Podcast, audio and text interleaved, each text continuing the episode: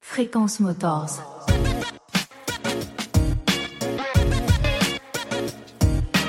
Eh bien, je m'appelle Margot Hubeny, j'ai bientôt 28 ans. Souvent, je mange moto, je dors moto, je rêve moto, je rigole moto. J'étais dans l'Est, je suis originaire de l'Est, euh, en Lorraine, en Meuse même précisément. Et tout de suite, euh, dans la foulée, euh, permis moto, que j'ai passé en plein hiver à, à Colmar. À Colmar, en plein hiver, c'est moins 20 degrés.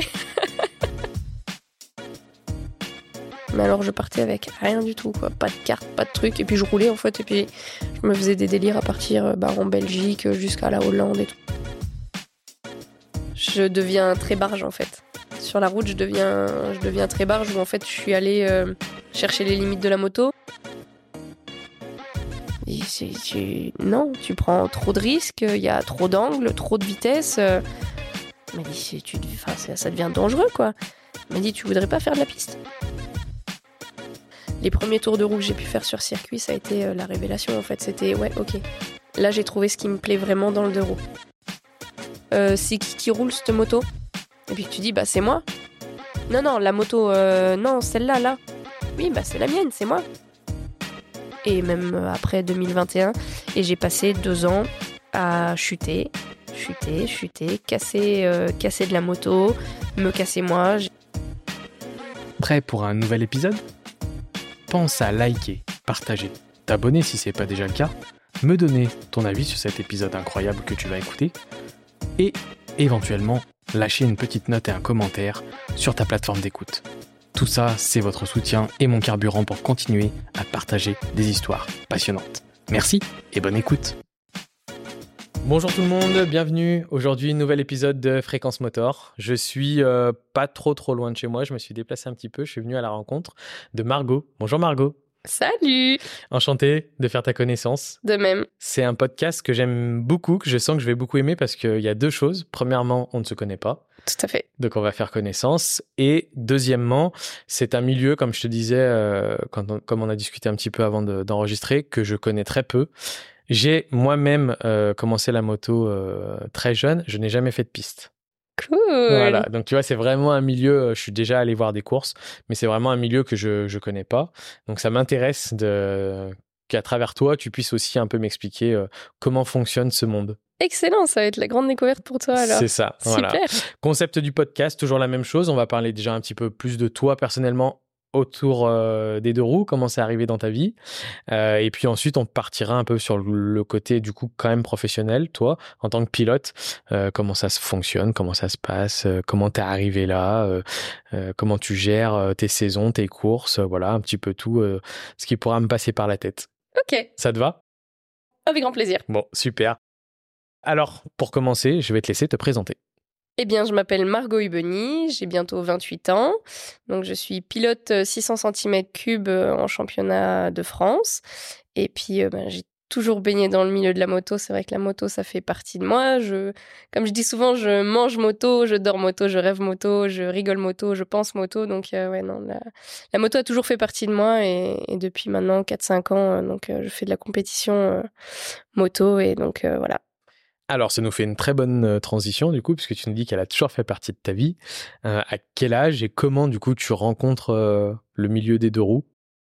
Alors, très tôt, très jeune même, à l'âge de 3 ans, c'était un cadeau de mes parents qui eux-mêmes sont aussi motards. Donc, mon papa, tout comme ma maman, sont motards. Donc, j'ai toujours connu de la moto, j'ai toujours connu du deux roues, j'ai toujours vu euh, mes parents avec euh, de, la, moto, avec du deux roues, quelle que soit euh, la moto, hein, parce que mon papa fait de l'enduro, a fait beaucoup de cross quand j'étais plus jeune. Ma maman fait que, que de la route. Donc voilà, j'ai toujours été dans la moto et c'est vrai que c'est quelque chose qui m'a toujours passionnée, même depuis toute toute petite. Donc c'est pour ça qu'à 3 ans, euh, mon papa euh, et ma maman m'ont acheté euh, mon premier deux roues, donc un 50 euh, Piwi. Donc vraiment la toute petite moto qui n'avance à rien, mais quand on est petit, c'est à la grande découverte. Et, donc j'ai commencé comme ça, donc dans, des champs, des champs de paille, à faire des grands slaloms entre entre des rondes balleurs et puis à faire déjà mes premières cascades, ce qui fait que très peu de temps après, mon papa a décidé qu'on arrêterait déjà ça parce que je m'étais déjà mis un bras à l'équerre, donc trop dangereux. Donc trop dangereux. Donc ouais, donc ça a commencé à l'âge de 3 ans et puis après bah, j'ai grandi et puis euh, les motos ont grandi aussi avec moi. et- Quand tu étais jeune, tu es dans quelle euh, région? T'es J'étais dans l'Est, je suis originaire de l'Est, euh, en Lorraine, en Meuse même précisément. Et euh, j'ai toujours euh, été là-bas et j'ai grandi là-bas. plutôt campagne? Très campagne. Ouais. Très très campagne. très. Vraiment euh, le truc euh, perdu au milieu des champs et des vaches. Et... J'ai toujours connu plus de vaches que d'habitants quoi. Des frères et sœurs? Une grande sœur, Une une, grande grande sœur euh, de 30 ans, euh, Hélène. Et qui, a fait aussi comme toi? Qui a fait... de la moto, de la moto de route, Ouais, tranquillement. ouais. Euh, c'est pas une barge comme moi. Là-dessus, on est assez euh, vraiment différente à ce niveau-là. C'est vrai que moi, euh, la prise de risque, etc., c'est ce qui me fait, euh, c'est ce qui me fait vraiment bien kiffer dans, dans la vie. Ma sœur, c'est plus la moto tranquille. Voilà, faire une petite balade le dimanche avec son conjoint en moto. Ouais. Elle, elle a aussi vécu la période jeune aussi moto. Enfin, vous étiez tous les deux, c'était. Beaucoup moins. Elle, c'était vraiment, euh, c'était vraiment pas son truc à elle. Voilà, elle était pas piquée comme moi. Elle a toujours fait pareil, euh, les, les balades en moto derrière mes parents, etc. Mais elle a, elle a jamais été vraiment piquée comme moi, euh, comme moi j'ai pu l'être. Voilà, étant jeune, bah, c'est pareil. Après, j'ai eu ma petite crosse, etc. Elle, elle avait son scooter. euh, c'était, elle est beaucoup plus calme. Elle est beaucoup plus calme que moi. T'arrives à avoir des, des souvenirs, tu te rappelles de, de ces années-là de... Alors, les plus vieux souvenirs, non. Euh, tels que la piwi, etc. Moi, je te raconte ça, euh, c'est parce que c'est voilà, c'est mes parents qui m'ont raconté à quel point je pouvais être déjà frappadingue. euh, Peut-être des photos, non? Euh, J'ai des photos. Ouais. J'ai des photos où même mon papa, les tout premiers euh, tours de roue où, sur une piwi, je sais pas si tu arrives à voir la taille d'une piwi, c'est vraiment tout petit. J'ai une Voilà. Kiwi 80, moi. Ouais, bah voilà. Imagine-toi, moi dessus, à 3 ans, et mon père dessus, derrière, pour commencer déjà à conduire. Ça, j'ai des photos, euh, j'ai des photos de ça, ouais. Ouais, ça fait des beaux souvenirs. Moi, je m'en, je m'en souviens pas. Je me souviens plus la période après où voilà, j'ai passé le BSR et où j'ai eu ma, ma mobilette pour aller dans les bois et où je me suis pété la gueule, euh, pareil, dans tous les sens. Ça, je m'en Adolescence. Ouais, l'adolescence. Plus l'adolescence, ouais. Ouais, donc euh, qui dit campagne souvent dit euh, deux roues euh, motorisées pour se déplacer. Exactement, pour aller bah, voilà, au collège, au lycée, pour aller voir les copains. Et puis bah, pour essayer de faire un peu comme papa. Papa euh, qui roulait toujours euh, dans les bois, faire de l'enduro, etc. Et puis euh, il m'emmenait des fois voir un petit peu les côtes qu'il faisait. Et puis bah, moi, après, j'allais par, euh, par moi toute seule derrière pour m'y essayer. Donc je me suis pris des tôles. en veux-tu, en voilà, à ramener la moto un petit peu cassée des fois. Mais du coup, aventureuse tout de suite? Ah ouais, ah, Ouais. toujours. Et Ah, J'ai toujours... Ah ouais, non. Moi, je suis une catastrophe à ce niveau-là. hein. euh, c'est- bon, c'est sûr que c'est un moyen de, de se déplacer, mais tu, tu sens une passion à cet âge-là déjà? Tu Ah oui. t'es dit c'est Ah ouais. oui, oui, oui. Ah, clairement. Parce que, euh, voilà, mon, bah, ma sœur ayant eu un scooter, mon papa m'avait dit, Ah, bah, tu voudrais un scooter euh, Non, non, non, je veux une mobilette. je fais une petite mobilette de cross. euh, ouais. Et non, non, c'était qui neige ou qui pleuve, parce que, bah, du du coup, nous, dans l'Est, euh, il neigeait quand même pas mal. Non, j'allais au collège. euh, ma mère me disait même les matins, mais prends le bus? Non, non, j'y vais avec ma mobilette. Non, c'est vraiment c'est enfin ouais ça ça fait partie de moi et c'est je, je préfère euh, prendre le deux roues euh, et ouais pour moi la, la pluie etc c'était pas du tout une contrainte non. C'est vraiment le plaisir en fait et puis euh, voilà je suis quand même une petite nénette j'arrivais au collège ou au lycée avec ma petite mobilette sans jeter un petit peu quoi. T'es euh, toute seule quand tu fais tout ça ou t'as déjà un peu des copains qui sont avec toi? Non toute seule. Toute seule? Non toute seule ouais, Ouais. Il n'y a pas de. bon, J'imagine qu'il y avait quand même d'autres personnes qui roulaient, euh, qui roulaient aussi en scooter ou en. Mais là, quand tu vas dans les chemins, tester des choses, euh, donc toute seule. toute seule je ne le disais même pas à mon papa parce que j'avais pas trop trop le droit en fait à la base donc euh, non non toute seule c'était vraiment mon, mon grand délire et mon bon délire Ouais. Et- mais par contre, du coup, pas mal de, de chutes et de cascades alors. Ouais, je me suis un peu essayée sur la neige, sur la glace. Ça n'a pas toujours marché. Donc, euh, ouais, j'ai fait mes premières, euh, mes premiers petits valdagages dont je me souviens. Parce qu'effectivement, il y en avait eu en Piwi, mais ça, je, m'en- moi, je m'en souviens pas. Mais ouais, ouais, déjà mes premières petites cascades à, à rentrer un petit peu la tête baissée à la maison. Bon, papa, j'ai cassé un levier d'embrayage. euh, Encore, ouais. donc, ouais, non, j'ai déjà, j'ai déjà testé le bitume euh, assez tôt, au final. il, y a un, il y a un lien, du coup, j'ai l'impression, quand je t'écoute parler là, fort avec ton père Oui. sur la moto. C'est Vous le partagez aussi tout au long de, de cette période-là? Tout le temps.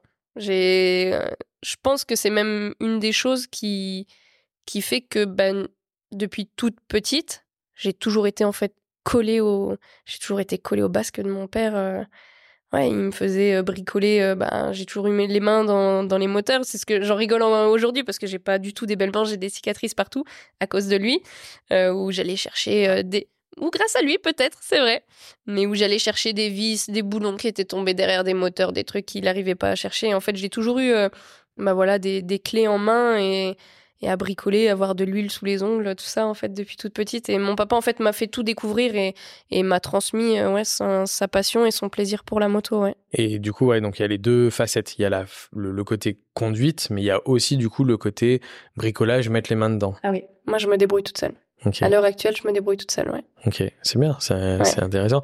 Et euh, à cette époque-là, est-ce que tu ressens euh, quelque chose par le fait que on va inconsciemment euh, dire ah bah les garçons euh, sont peut-être plus aller faire les foufous dans les chemins ou pas du tout ou tu t'en fous complètement ou pas du tout je m'en foutais royalement et je pense qu'à l'époque j'y réfléchissais même pas et comme je te dis ouais j'étais plus dans dans le truc à me dire quand j'arrivais au collège et qu'on me regardait enlever le casque et qu'on me disait bah, c'est une nénette ouais j'étais un petit peu genre hey vous avez vu c'est pas un gars quoi ouais il y avait ce petit côté où j'étais moi, j'étais contente. Bah, enfin, j'ai toujours été contente au final d'être différente, quoi. J'ai jamais voulu faire euh, comme les autres. J'ai jamais fait. Euh, voilà, bah, pour reparler de ma sœur, c'est vrai que ma sœur était, a, fait toute sa jeunesse avec ma maman. Moi, j'ai fait ma jeunesse avec mon papa. Et donc, voilà, ma, ma sœur était plus à aller faire du shopping, euh, voir les copines, etc. Moi, j'étais plus à tremper les mains dans l'huile et aller me péter la gueule dans les bois, quoi. Et ta sœur plus à rouler sur la route, comme ta maman, apparemment. Ouais. Ok. Ouais, Ça, c'est marrant. On suit les traces en fait euh, familiales. C'est ça. Ah mais carrément, carrément. Non ça. Par contre, enfin, chez nous, ouais, la, moto, c'est une histoire de famille. Ouais. Par contre, c'est sympa. Bah, je pense que c'est. Tes parents, t'as jamais senti. Euh... Ils t'ont jamais freiné là-dessus. T'as jamais senti de blocage ou quoi que ce soit? Bon, hormis de l'inquiétude, j'imagine. Voilà. Quand je me suis lancée en piste, donc bah, bien bien après, quand je me suis lancée en piste, euh, bah, c'était suite à l'idée de mon papa, c'est mon papa qui m'a poussé à faire de la piste. À côté de ça, par contre, ma maman, elle n'était pas du tout pour. Mais vraiment pas du tout. C'était source de, beaucoup de disputes euh, à ce niveau-là, au début. Un conflit euh, familial, par contre, là. Un petit peu.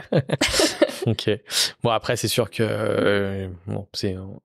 On va pouvoir en discuter, mais bon, j'ai l'impression que c'est quand même une suite logique des traces de ton papa quand tu, on avance un peu dans le temps, du coup, euh, comment ça se passe après? Tu euh, continues tout le temps à faire de la moto, elle fait toujours partie de ta vie? Tu arrives à vers les 18 ans, je suppose, après? Permis, voiture, moto. Euh... Ouais. Euh, après, donc je pars pour les études, donc je m'éloigne au final un petit peu de ma famille, donc ben la mobilette c'est plus mis de côté. On part sur les études. Tu pars où? En Alsace. En Alsace, à Colmar. Euh, pour euh, mes études. Donc là, je laisse vraiment de côté au final euh, bah, tout ce qui est de petits délires de, de mobilette, d'enduro, etc. Et par contre, bah ouais, j'attends les 18 ans avec grande impatience pour passer le permis moto. au début, je voulais passer le permis moto avant la voiture. Pour moi, c'était le plus important. le plus important. Bon, mes parents m'ont un petit peu raisonné sur le fait que la voiture, ce serait peut-être mieux de le faire euh, en tout premier, donc euh, permis voiture. Et tout de suite, euh, dans la foulée, permis moto, que j'ai passé en plein hiver à Colmar. À Colmar, en plein hiver, c'est moins 20 degrés. Et je l'ai passé en un temps plus que record, en fait. quand j'ai commencé les cours, le moniteur, je me souviens, m'avait dit Bon, on va y aller doucement et tout. J'ai dit Oui, bah, je sais comment ça se roule. Enfin, le délire de base, je le connais, quoi. Je dis après, on verra comment ça se passe, etc. Euh, je sais pas si j'ai le droit de le dire. J'ai jamais fait toutes les heures qu'il fallait. On a validé ça, euh, voilà, le plateau. T'as le droit de dire tout ce que tu veux. C'est vrai. Mmh, cool. Complètement libre. Donc, euh, ouais, en fait, les premières heures de conduite, donc le plateau, je saurais plus me souvenir exactement. On fait du truc très très lent, on fait des freinages rapides, des demi-tours, des trucs, etc bah, je crois qu'en 3-4 heures, on était, on était bon. Hein. Je crois que de base, c'est, 12 heures, un truc comme ça. Il m'a dit Qu'est-ce que tu veux que je te fasse euh, faire 12 heures alors que. Il n'y en a pas besoin? On, parlait de, par rapport à la course, on en parlera après, euh, du problème de taille. Quand tu montes sur euh, une moto, auto-école, je pense à l'époque, pas forcément non plus des motos adaptées pour, pour les filles. Ouais. ça a été un des premiers, allez, on va le mettre entre guillemets, soucis mais qu'en fait, au final, j'ai tout de suite vite fait abstraction parce qu'il est vrai que même du petit temps où, euh, où j'ai eu la mobilette, c'était aussi quelque chose où au final j'avais pas pied. Euh, j'ai jamais connu une moto où j'avais pied en fait. Donc au final, c'est juste une question d'habitude où euh, bah, t'alternes gauche, droite, droite, gauche. tu t'arrêtes du pied gauche, mais tu dois démarrer avec le pied droit, donc tu bascules de l'autre côté, tu passes ta vitesse, tu rebascules de l'autre côté. C'est un pli que j'ai toujours pris et qu'au final j'ai toujours connu. J'ai jamais eu pied sur une moto, donc c'est pour ça que je mets entre guillemets souci. Ça n'a jamais été vraiment un souci pour moi, non. Sur le lent, le parcours lent, ça n'a pas été. Euh, parce que des fois, on dit que, tu sais, l'emprise euh, des genoux sur le réservoir, la position, ça n'a jamais été un souci là-dessus. C'est vrai que. Bah voilà, du fait d'avoir fait, euh, d'avoir fait toutes mes petites bêtises dans les bois, etc., bah, la maniabilité n'était pas du tout, au final, un souci pour moi. Donc, non, ça ça a vraiment pas été un souci. J'ai tout de suite tout compris. le poids de la moto n'était pas du tout un, un frein pour moi. Et puis ouais, non, en quelques heures, c'était, c'était réglé. J'ai passé, c'était bon. Après, on a fait la route. Il m'a dit, bah, je vais pas te faire faire de la route plan-plan, euh, à faire des stops et repartir, machin. Donc, il m'avait dit, écoute, tu prends euh, casse-croûte dans le sac. Et il dit, bon, on va aller faire tout l'école. Et donc, on a fait euh, tout l'école de l'école, pas l'école, hein. tout l'école en, route. et puis on a fait ça toute une journée. Il m'a dit, voilà, c'est bon. Pour la partie pour la partie route, circulation. Ouais, ouais, ah ouais. Et en fait, on a fait que du col. C'est cool à Colmar. Ouais, c'était super cool. non, c'était une très très bonne, euh, très bonne auto-école. Enfin, j'ai eu un très bon moniteur. Euh. Et en fait, du fait de le faire euh, au final l'hiver, j'étais bah, la seule. Donc, il n'y avait pas d'autres élèves avec moi. Donc, ouais, en fait, on s'est. On s'est fait plaisir là-dessus. Et ouais, c'est sûr qu'à moins 20, je pense que ça doit en démotiver plus. Hein. Même, même ceux qui habitent dans la région, je pense que. Bah, les, les, l'école, justement, on les avait fait. Bah, T'avais ça de neige sur les côtés. Mais c'était super cool. Enfin, moi, à l'époque, je m'en foutais, je roulais. Euh. Puis ça me faisait kiffer en fait. J'étais en train de me dire, ouais, je suis en train de passer le truc qui m'a toujours fait rêver et que bah, avant j'étais toujours euh, sac de sable comme on appelle. Et puis maintenant je suis en train de la rouler donc en fait euh, j'en avais rien à faire. Mais rien à faire. Derrière, tu t'achètes une moto? Derrière, je m'achète. Enfin, j'avais déjà la moto. Ouais. Et je m'achète, je m'achète la moto. Ouais. au début, j'en avais une, une toute petite, une toute vieille qui m'avait bien fait kiffer. Bah, justement, quand j'étais en études, j'étais passée devant un garage et puis euh, vraiment le, le vieux modèle d'une vieille moto, donc une 400 XJ de 84. Et quand j'étais passée devant, elle était en vitrine et je me suis dit, waouh, mais j'adore ça, quoi. Donc, du coup, je m'étais payé euh, cette petite moto-là. et euh, D'occasion? Oui, oui, oui, d'occasion. elle était de, de 1984. Donc, donc j'ai fait mes premiers tours de roue avec ça, mais vraiment pour le délire, parce que moi j'étais plus dans le délire, euh, voilà, de la retaper, faire un café racer et me faire, me faire plaisir là-dessus. Après, j'en ai acheté une vraie pour, euh, pour faire la route. Euh, j'avais pas le budget en fait à 18 ans, donc c'est pour ça que c'est pas venu tout de suite. Mais après, je me suis acheté ben, toujours, toujours Yamaha. Donc ça, je l'insiste aussi, j'ai toujours eu que des Yamaha. Et euh, donc après la 400 XJ, bah, j'ai acheté la 600 XJ euh, de 2012 ou un truc comme ça, qui était très récente euh, du coup bah, à l'époque. Et je me suis fait plaisir sur cette petite moto. Tu parlais de, café racer, c'est intéressant. Tu vis comment la, passion moto en dehors? Tu regardes beaucoup de, de, choses, de je sais pas, de magazines sur les réseaux, parce que le, tout ce qui est euh, custom, en prenant euh, le néo-rétro, euh, les cafés racer et tout, c'est quand même un monde à part de la moto, mm, mm. complètement différent de, des motos vendues en concession. C'est ça. Non, ça, c'est beaucoup de magazines. Et bon, la personne avec qui j'étais à l'époque, on était vraiment dans le délire très, très vintage. justement, voilà, tout, tout, ce qui était café racer, on allait faire des, des festivals, café racer, etc. à Montlhéry, dans le nord et tout. Et, et ouais, ça, j'ai été piqué j'ai été piquée par ça euh, tout de suite, ouais. Donc euh, des magazines, euh, les, les, les, revues télé aussi, et non, ouais. les réseaux. Beaucoup de photos aussi sur les réseaux à te dire ah tiens ça c'est un peu ah, le cul là il, il est sympa tiens les feux les phares ouais donc ça a commencé comme ça ouais. et tu la bricoles toi-même la, la moto? Alors on avait commencé et la moto est restée telle quelle je l'ai toujours mais elle est toujours pas faite D'accord. Donc elle est restée euh, telle qu'elle euh, parce que bah, du coup euh, la personne avec qui j'étais, on en a fait ben, les siennes en priorité. Et au final la mienne elle a été mise un peu de côté. Et c'est vrai qu'après ben pardon. Après s'en est suivi en fait ben, tout ce qui est la partie circuit etc donc ça en fait je l'ai vraiment mis de côté Elle est toujours dans, dans mon garage et il y a toujours cette optique de, de la faire, ouais. C'est trop cool, ça, par contre, de l'avoir gardé. Ah oui, oui, ah oui, oui, ça. ah, ça, de toute façon, au final, c'était ma première grosse moto. euh, et c'était mon premier délire et c'était ma première envie. Donc, euh, non, ça, je l'ai toujours et, euh, Et tu la garderas. et je la garderai et, et on la transformera, ouais. Et tu la mettras dans ton salon ou tu non, la laisseras celle-là, dans je le roulerai garage? avec. Tu rouleras avec? Ah, celle-là, je roulerai avec. Trop Ouais, cool. ouais. Trop cool. Ok. Tu, tu roules quand même un petit peu avec cette moto ou pas sur la, sur la route? Eh ben, elle est un peu démontée, donc. euh, Non Non. Mais à, l'époque. euh, À l'époque, ouais, j'ai roulé ouais, avec. à l'époque, je te parle, hein. C'est la 400 XJ que j'ai eue. euh, C'était du coup la, la première moto. Et c'est avec celle-là que j'ai fait. euh, j'ai dû rouler quoi Un an? Bah, un an, un an et demi, jusqu'à ce que j'achète en fait la, la 600 XJ, jusqu'à ce que j'ai le budget. J'ai roulé avec la. Oh non, peut-être un peu moins que ça. Un peu moins d'un an, j'ai roulé avec. j'ai dû m'acheter la, la 600 vers 19 ans. Donc, euh, oui, j'ai roulé avec la, la 400. euh, pas mal de temps, ça me faisait bien délirer, c'était rigolo, ça tremblait de partout, mais c'était rigolo. Et tu te rappelles euh, le, la sensation que tu avais parce que tu passais vraiment pour la première fois pardon, sur des moteurs un peu plus, euh, un peu plus gros que ce que tu avais avant? Ou vraiment, non, pour toi, c'est une continuité Pour moi, c'est la suite logique et pouf, ouais, ouais, non, ça me faisait pas. Moi, je me suis jamais posé de questions à ce niveau-là et ça m'a jamais perturbé, donc euh... ah non, j'ai jamais eu peur de de la puissance d'une moto, du poids d'une moto, de la maniabilité d'une moto. C'est vrai que je me suis toujours euh, on met le cul sur une moto et puis roule pas poule quoi. Ouais, on y va. Ok. Après, du coup, 600, plus le budget, tu. euh, Est-ce que tu bouges euh, à l'époque euh, en, on va dire, en, en moto daily, de aller aux études ou aller au travail, je sais pas où tu en es Ouais. Ou aussi, tu as le côté aller euh, rouler pour le plaisir Tu parlais de festival, de choses comme ça. Est-ce que tu, tu bouges un petit peu aussi euh, Et ben justement, ouais, quand j'ai acheté du coup le, le 600 XJ, donc là, enfin moi j'étais sortie des études, etc. Je travaillais, donc c'était pour ça aussi que j'avais pu me, me la payer. Et euh, ouais non, c'était devenu, euh, enfin moi la, très sincèrement, la voiture, j'en avais pas, c'était pareil.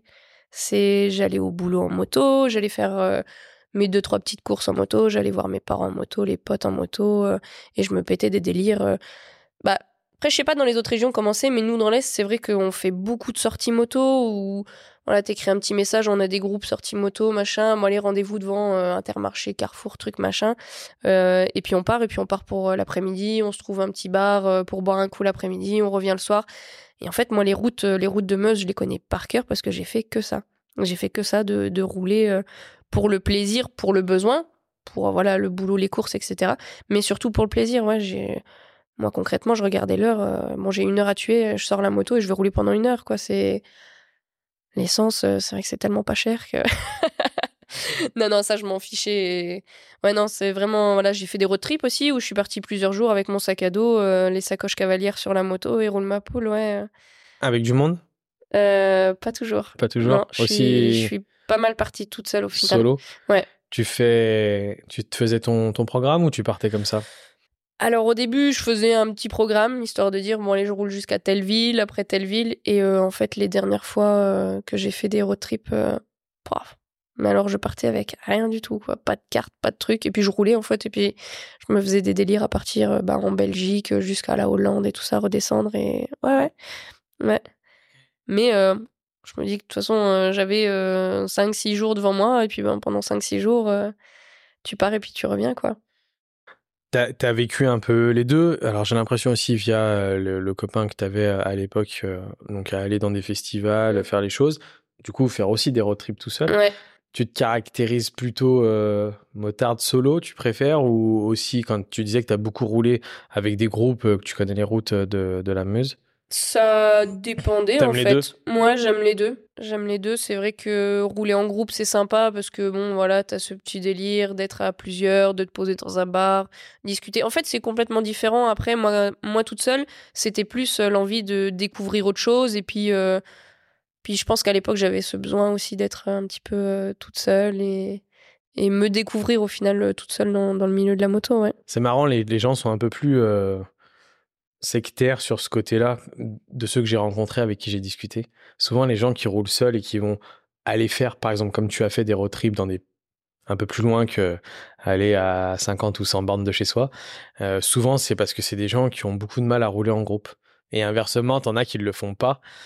Et, et qui eux ne peuvent euh, n'ont de plaisir que dans le partage avec d'autres personnes et rouler. C'est marrant d'avoir ce Ah ouais. ces Moi, deux c'est pas quelque chose. euh, je me suis pas posé la question. Mais c'est euh, bien, je trouve, d'avoir. Enfin, j'imagine pour toi, ça devait être une expérience. Ouais, euh, c'était top. Bah, cool. Voir en fait des paysages. euh, Des galères Puis- quand t'es partie toute seule? Non, jamais trop de galère. Ouais. Non, franchement, je T'avais toujours suis- des motos plus ou moins euh, bien entretenues, enfin, Ah j'imagine. oui, bah, bah, euh, j'ai tout fait par contre avec euh, ma 600 XJ. Pour la route, j'ai eu que cette moto-là euh, du début jusqu'à la fin. J'ai gardé la même moto et ouais, je, moi j'entretiens aux petits oignons. Donc je dis toujours, tu peux, tu peux manger sur mon moteur tellement c'est bichonné, c'est propre et jamais eu aucune galère, jamais aucune panne, pas de crevaison, pas de truc, rien. Des belles rencontres, bonheur. des choses euh, Ouais. avec d'autres motards, avec. euh, Ouais, ben souvent, et ça, je pense, euh, c'est c'est aussi du fait d'être une nana.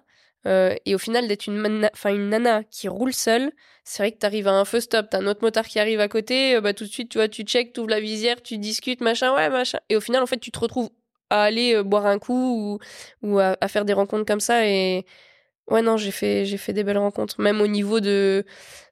Oh, Il y a des choses que j'ai jamais racontées, et que mes parents ils vont peut-être s'arracher les yeux en voyant ça, mais euh, c'est pareil, je prévoyais jamais de dormir à un hôtel, un truc, etc. J'ai fait des auberges, j'ai dormi euh, chez l'habitant aussi, où euh, bah tu discutes, machin, bah je cherche, vous avez pas un, bout de lit, un bout de canapé. et- Donc j'ai dormi chez des gens aussi que je savais pas c'était qui. Et non, c'était cool, c'était cool.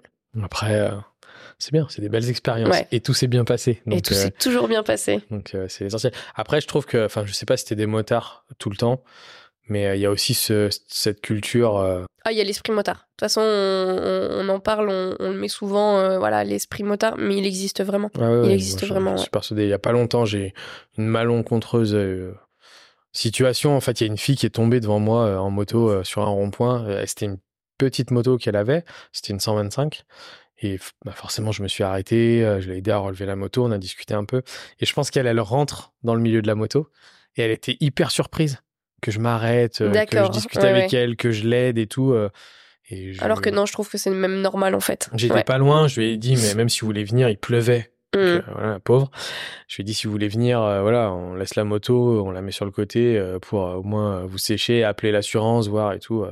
Elle m'a dit, non, non, c'est bon, mais, mais ouais, j'ai senti voilà, qu'elle était genre quand même contente de pas s'être retrouvée par terre toute seule à devoir lever sa moto. Quand on est en galère euh, toute seule, euh, ouais. Ouais. Surtout quand au final, peut-être, si elle débutait ou quoi, Je pense qu'elle débutait. t'as tout de suite le stress euh, de dire oh là là, oh là là. ouais. Ah, puis elle avait cassé son levier de vitesse, donc Mhm. forcément. euh, Ça met tout de suite un petit coup de panique. Mais non, non, l'esprit motard, il est là et, et il existe, euh, il existe vraiment. Bon, après, moi, ça fait plusieurs années que je vais plus sur la route, mais euh, je pense qu'il a pas disparu et il y a vraiment un esprit autour de, autour, autour de la moto. Ouais, ouais, puis je pense qu'il fait tomber tout ce qu'il peut y avoir euh, d'autre entre euh, l'apparence, le sexe, Non, la religion, Ah, tout ça, ça. on s'en fiche en fait. Ça tombe, ça tombe euh, tout de suite euh, avec la moto. Du moment qu'il y a une moto, généralement, il y a quand même un, soutien. ça. Du moment qu'il y a deux roues et un moteur. euh, Alors après, inviter tout le monde chez soi à dormir, peut-être pas. ouais, non.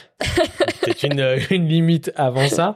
Mais, mais je pense que ça m'étonne pas. J'ai des, j'ai, j'ai j'ai interviewé Amaury euh, Sibo, qui est photographe, euh, et qui lui partait avec un, une Harley euh, Chopper à Londres, faire des photos et tout, et qui a des histoires pareilles. Où, où il y a des mecs qui l'ont aidé toute une nuit. Il a, il a dormi euh, pareil euh, avec. euh, chez des gens qui l'ont hébergé. Mm, mm, Enfin, il y, a- mm. il y a cet esprit-là qu'on retrouve. Non, euh. ça c'est top. Ça c'est vraiment cool. génial. Dans le milieu de la moto, ça c'est vraiment génial. ouais. T'es quel motarde euh, à l'époque en niveau euh, Je deviens très barge en fait. Sur la route, je deviens, je deviens très barge où en fait je suis allée euh, chercher les limites de la moto. Enfin, je suis allée d'abord chercher mes limites à moi. Une fois que je me suis rendu compte que j'en avais pas forcément, donc là je suis allée chercher les limites de la moto. Euh, bon, un 600 XJ, voilà, ça reste quand même un petit roadster, c'est pas l'ultra grosse sportive, etc. Et c'est suite à ça où ça a découlé sur euh, le circuit euh, plutôt imposé, même par mon papa, pour que j'arrête la route, justement. T'arrives à l'expliquer parce que c'est alors je, je fais aucune allusion au sexe hein, garçon ou fille mais c'est tu vois pas tout le monde qui est dans cette enfin il y en a beaucoup qui vont l'avoir à un moment et puis ça va partir moi je sais que je l'ai eu à une période et, après petit à petit c'est parti mais t'arrives à l'expliquer toi cette euh, Je pense que j'ai toujours eu au final ce, truc au fond de moi à me dire euh, fais pas comme les autres, repousse tes limites, te péter la gueule, on s'en fout. Et, euh, et ouais, j'ai toujours aimé ça, j'ai toujours aimé ouais, une bonne dose, enfin une bonne dose d'adrénaline. J'ai toujours voulu ouais aller aller chercher ça et c'est ce petit truc là qui me faisait vibrer donc donc ouais j'ai fait des cols où ben J'étais en bas, j'étais en haut, je redescendais, je remontais, je redescendais, je remontais jusqu'à ce que je le passe euh, le plus vite. Et euh, le, le, Ouais, non, c'était. Ouais, j'avais ce côté vraiment foufou, euh, même un peu trop. Et, et, et c'est ça qui m'a fait, arrêter, qui m'a fait arrêter la route, ouais. Tu conduis des fois avec ton père, là, dans, dans cette période-là, avec le 600 Bah justement. Justement, donc pour en venir là-dessus, on partait faire une balade en Belgique donc avec mon papa. Et il m'avait dit, euh, bah, passe devant, moi je connais pas la route, euh, passe devant, tu ouvres et puis, euh, et puis voilà, je te suis. Il a quoi comme moto ton papa à l'époque? À l'époque, il avait un 1000 phaser. Ouais, il avait un 1000 phaser. Donc moi j'avais mon petit 600 qui, qui toussait un peu à côté. Et, et donc on monte en Belgique et on passe par des cols, ben, certains que je connaissais du coup de fait par cœur. Et euh, fait et refait. Voilà, fait et refait en long, en large, en travers, euh, de jour, de nuit, de froid, de, pas froid, euh, avec des copains, sans des copains, à se filmer, machin, etc. Donc il y en a que je connaissais par cœur. Et en Belgique, enfin en tout cas ce, ce trajet-là, arriver en Belgique, c'est des grosses courbes, des belles routes. Les routes belges sont pas forcément réputées pour être très belles, mais celle-ci était très belle.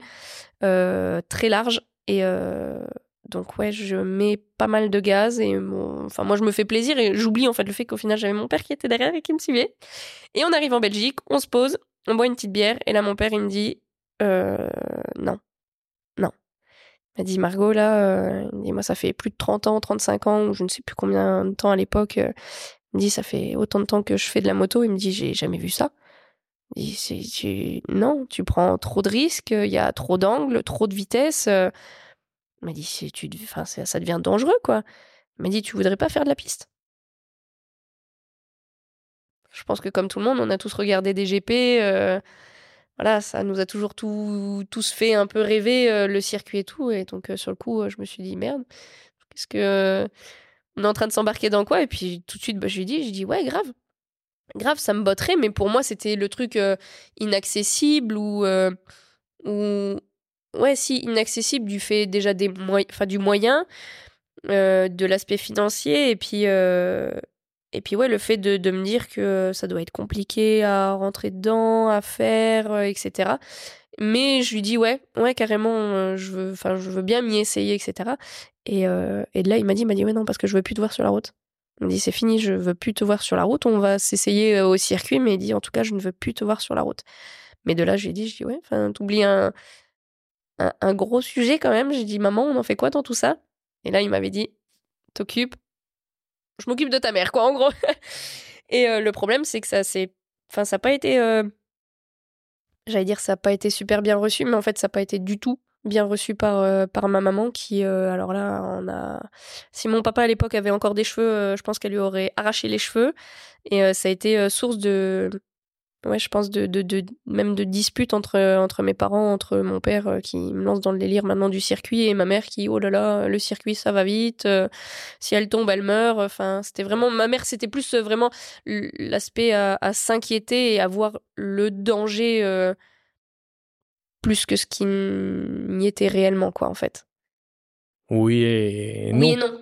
Quand tu connais pas, en tout cas, la discipline, euh, c'est vrai que même moi, à l'époque, je me suis dit, oh là là, mais ça va, là, ça va aller vite. Euh, met le genou par terre, euh, des trucs comme ça. et en fait, c'est pas, on le dit toujours, hein, la différence avec une voiture. là, il n'y a pas de carrosserie. Non, nous, la carrosserie, c'est nous, quoi. Nous. Et puis, et puis, il y a une donnée, je pense que tu n'as pas encore, parce qu'il me semble pas, je t'ai pas demandé, mais t'es pas, t'as pas d'enfant. Ouais. tu verras le jour où t'as. J'ai une fille maintenant, moi, qui a 4 ans.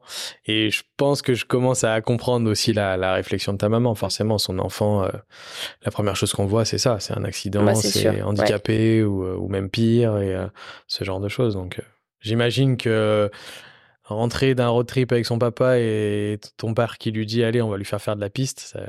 ouais non elle s'attendait peut-être pas à ça non ça avait ça avait vraiment bloqué euh, au début ma maman mais c'est vrai que on, discutera après de, comment je suis arrivée sur circuit mais euh, ma mère a vite euh, changé au final de de position à ce niveau-là Et très très peu de temps au final après que j'ai commencé le, circuit, elle m'a dit non, mais enfin elle le disait, elle dit non, ma fille, je préfère la voir sur un circuit que sur la route maintenant. Mmh.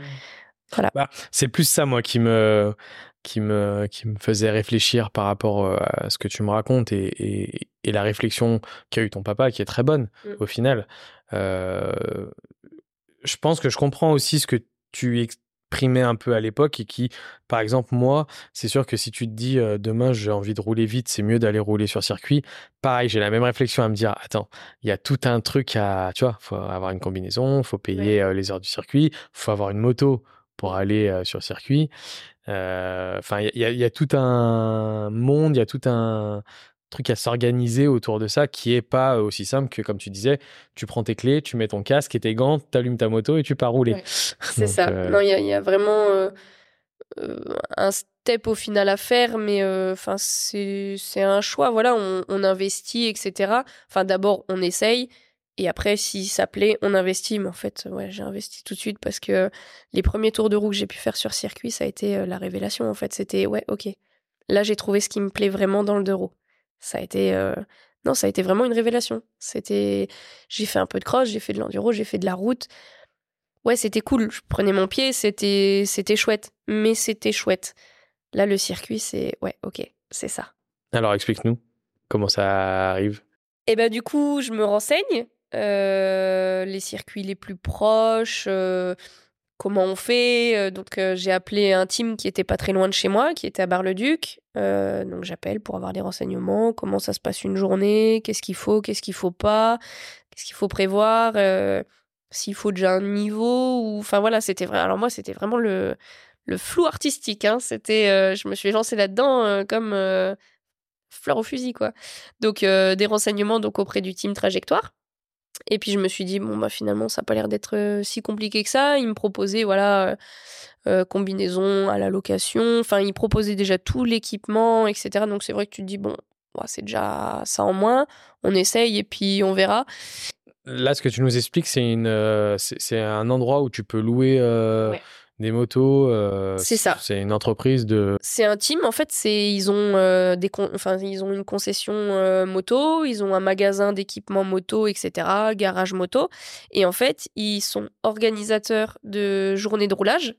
Donc en fait, c'était comme ça que du coup, parce que je m'étais renseigné, bah, Google est mon ami, hein, et tu cherches à savoir bah, comment faire de la piste euh, en Meuse. Euh, et, donc j'étais tombée sur le team là euh, à Bar-le-Duc, et donc j'avais appelé, et c'est là qu'eux ils m'ont dit, bah voilà, on a des motos en location pour une journée, on a tout l'équipement aussi en location. Et puis voilà, après, pardon, le, patron du team, il, se met à dispo pour, euh, pour expliquer et tout. Donc voilà, il m'avait vachement rassuré là-dessus et je me suis dit, ok, bah, feu patate, on verra ça. C'était pendant l'hiver, je me suis dit, bah, on verra ça du coup quand ça recommence. Et en fait, ça, ça a cogité dans ma tête et puis je me suis dit, bon, allez, euh, j'investis au pire, euh, si ça, si ça fonctionne pas, je revendrai. Donc je suis allée m'acheter ma petite combinaison, mes petites bottes, les, les bons gants, j'ai changé de casque, etc. Et du coup, arrivé la saison, et ben je me suis dit non, bah, je vais même m'acheter une petite moto. Hein, euh. Ouais. Donc euh, la 600XJ est restée euh, dans un coin d'un garage et avec mon papa, on est allé chercher, alors je ne sais plus où, quelque part lointain dans, dans, dans, dans l'Est aussi, et on est allé chercher donc un, toujours Yamaha, un R6 de 1999, donc un bon petit carbululu, presque en fin de vie, hein, le truc 50 000 km je peux pas dire au, bout de sa vie parce qu'en fait elle existe encore cette moto et euh, celle qui me l'a rachetée roule encore avec. Mais du coup donc on achète ça, truc qui valait 2000 euh, euros, tu vois, donc tu dis bon, au pire si ça me plaît pas tu le revends euh, tel que c'est, ça décode pas, ça perdait pas. Et donc voilà, donc j'ai commencé comme ça. Mais c'est c'est incroyable. Enfin, je me dis de, de passer à ça et tu, enfin, sans avoir essayé mm. et de te dire que tu tu investis et tu vois, c'est c'est c'est ouf. Tu vois c'est mais on le sentait en fait euh, c'est bah plus mon papa que moi au final le sentait euh, en ce sens-là mais il m'avait dit il m'avait dit non mais ça te plaira et tout donc, euh, donc non, là, t'es vraiment accompagné et poussé par ton ah papa. ah oui là c'est bah, là clairement si je n'avais pas eu mon papa je sais pas si à l'heure actuelle je ferais de la piste hein. je pense pas que j'aurais eu le cran au final bien que j'ai j'ai je me suis lancée dans plein de trucs et plein de délires, mais je pense pas que j'aurais eu le cran de me dire, ou en tout cas la démarche, euh, de me dire, ouais, tu bon, fais du circuit, tu vois. T'en as rediscuté avec lui sur euh, les raisons vraiment précises de ça, parce que j'imagine qu'il y avait un côté, et ça je pense que n'importe quel papa le, le comprend, euh, oulala ma fille elle va beaucoup trop vite sur la route, il vaut mieux qu'elle fasse ça sur un circuit, mais est-ce qu'il a eu aussi la réflexion de se dire, putain, et puis elle est douée en plus? Bah ouais. Si tu étais en train d'interviewer mon papa, il pourrait te le dire euh, ô combien. euh, J'imagine bien, vous en avez parlé. Ouais, ô combien. euh, en fait, ça s'est vu tout de suite et mon père, en fait, a halluciné euh, dès le début euh, aussi. Parce qu'en fait, j'ai j'ai été super à l'aise euh, dès les premiers tours de roue. Donc, ouais, j'ai commencé le circuit du coup en 2018, en avril 2018. euh, donc, avec le team trajectoire que j'avais euh, démarché euh, par téléphone. Et euh, bah, j'ai commencé en débutant, comme tout le monde. Et puis, en fait, au bout d'un mois, Comment, en intermédiaire, comment ça se passe alors du coup cette, euh, cette première fois, t'arrives, donc t'as ta moto, t'as ta combinaison, j'ai envie de dégueuler tous les cinq minutes. parce que tu stresses Ah ouais. Ouais. Ah ouais, ça, je pense que je m'en souviendrai encore, euh, encore fort longtemps. Ouais, ouais, c'est. Mais je suis allée aux toilettes. euh, J'en ai pas dormi de la nuit, en tout cas. Il y a, a d'autres filles ou t'es la seule fille? Non. Je suis là. euh, C'est la, la- la vache ou l'agneau là qui descend dans Jurassic Park, tu sais. Et tu te dis, oh merde, à quelle sauce je vais me faire bouffer, moi? Non, la, la seule fille.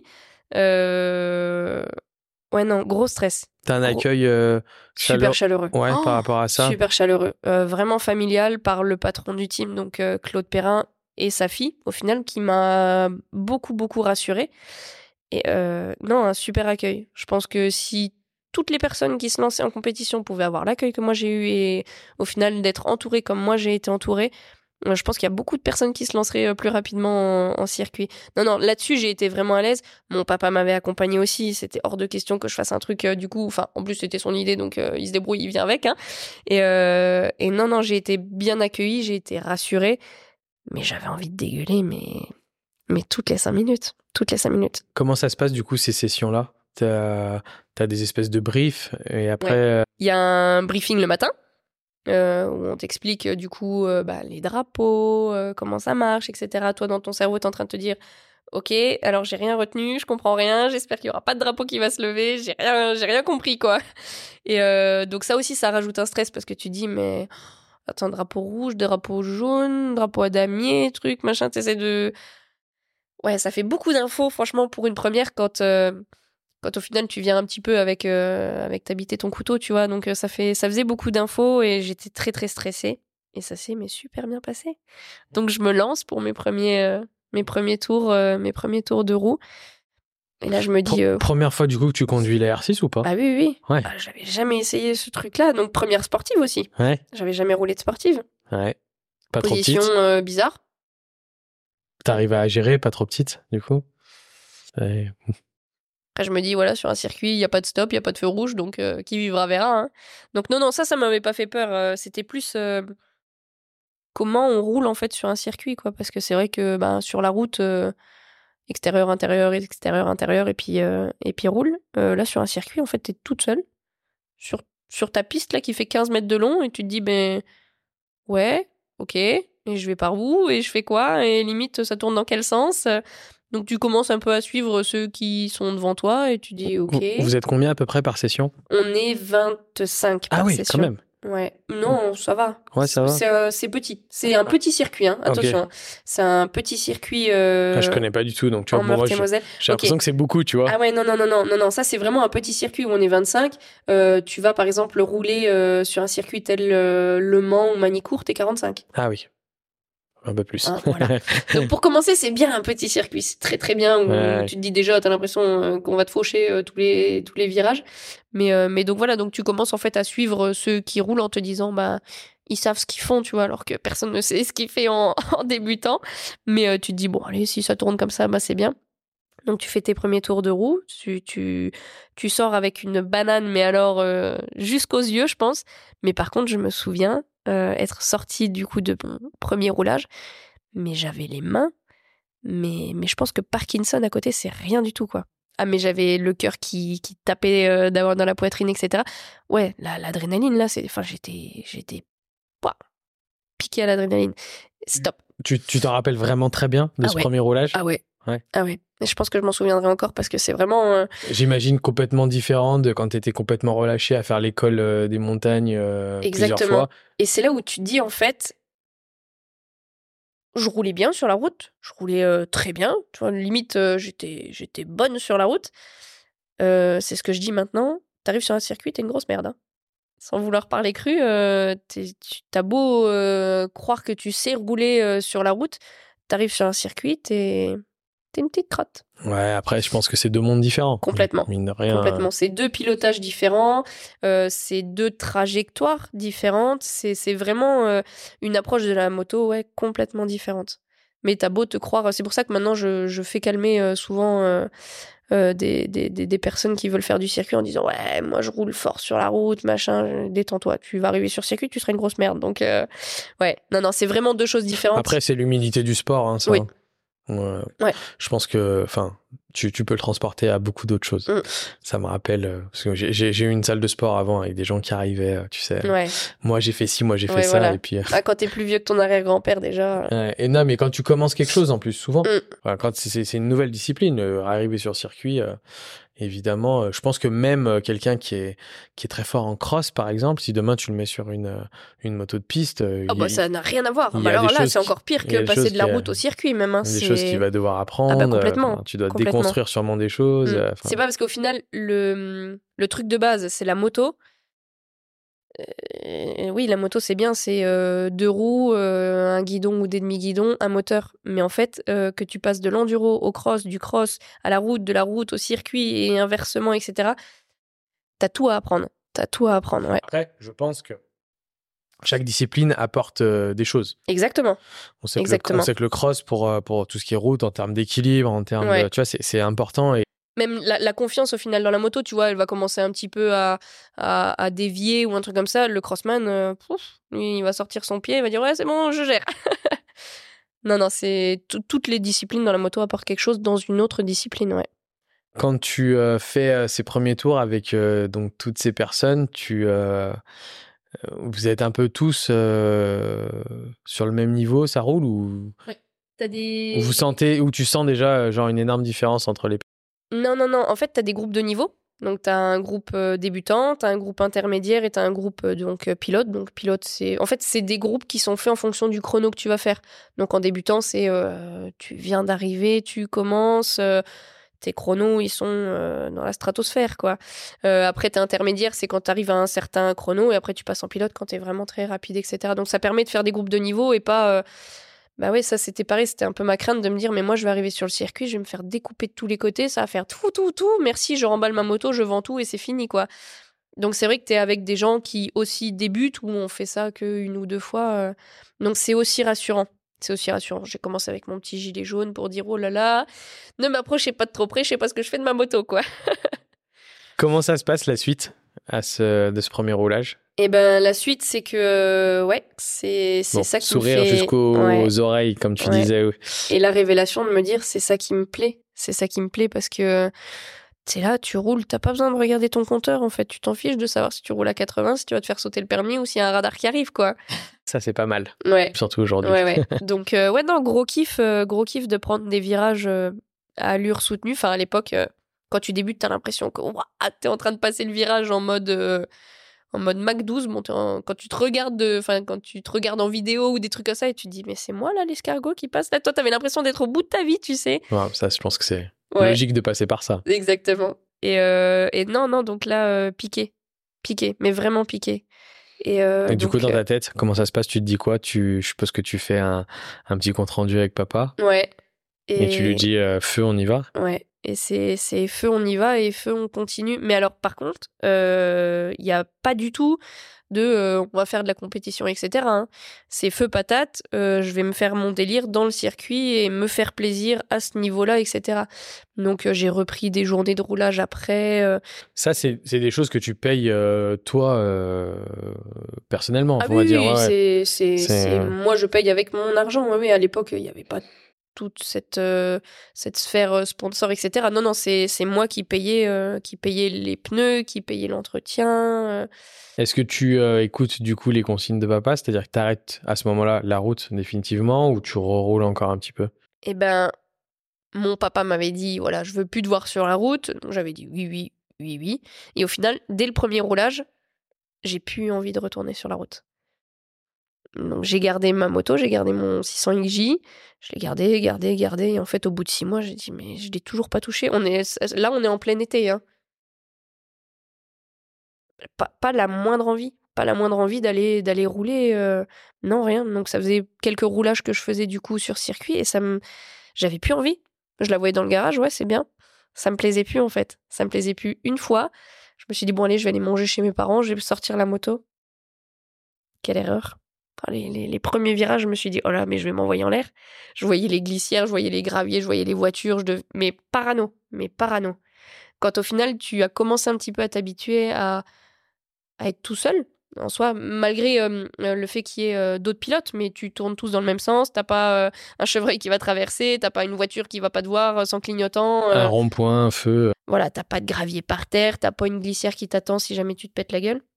Donc quand tu t'habitues au final à ce petit confort de roulage, euh, je, te garantis que j'ai fait 5 km et je me suis dit, je fais demi-tour, c'est pas possible, je peux plus, je sais même plus rouler, je paniquais. Et en fait, c'est drôle, pour quelqu'un qui avant ça avait repoussé ses limites un maximum. Ah oui, et je ne voyais pas ces dangers-là. Dans cet environnement, ouais. À l'époque, avant, avant le circuit, je les voyais même pas. Moi, je me posais pas la question de me dire euh, si je me pète la gueule, je vais me taper un camion ou une glissière.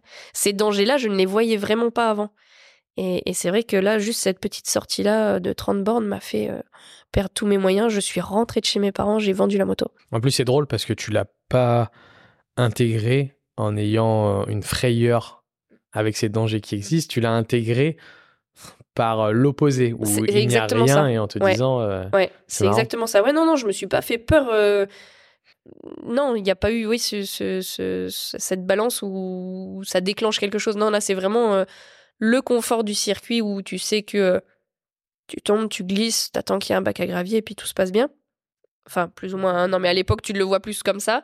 Et, euh, et, la route où tu te dis, ok, je vais me péter un arbre, je vais me péter un chevreuil, je vais me péter une bagnole. Euh, enfin. Plus de chances de mourir là, ou, d'être blessé. Voilà. En tout cas, de, de pas une, toute petite chute où tu vas glisser euh, sur la route. ouais, non. Au final, tu finis même peut-être dans un ravin ou une connerie du genre. Donc ouais, non. Je suis rentrée, j'ai vendu la moto et là, c'était dans ma tête, c'était ok, la moto sur la route, c'est terminé. Mais c'est terminé. C'était le circuit. Ok comment, comment Margot, elle continue à évoluer dans cet environnement Est-ce que tu commences déjà pendant ces, euh, ces, périodes de roulage à avoir des retours de personnes euh, pro ou je sais pas, ou de team? Est-ce que tu commences à être approché un petit peu? Ou est-ce que tu fais un peu ton chemin euh, toute seule? Bah Moi, je comptais faire mon petit chemin toute seule. Et c'est vrai qu'il y a eu déjà rien qu'en 3-4 roulages au final. Ben, comme dit, j'ai commencé en débutant comme tout le monde.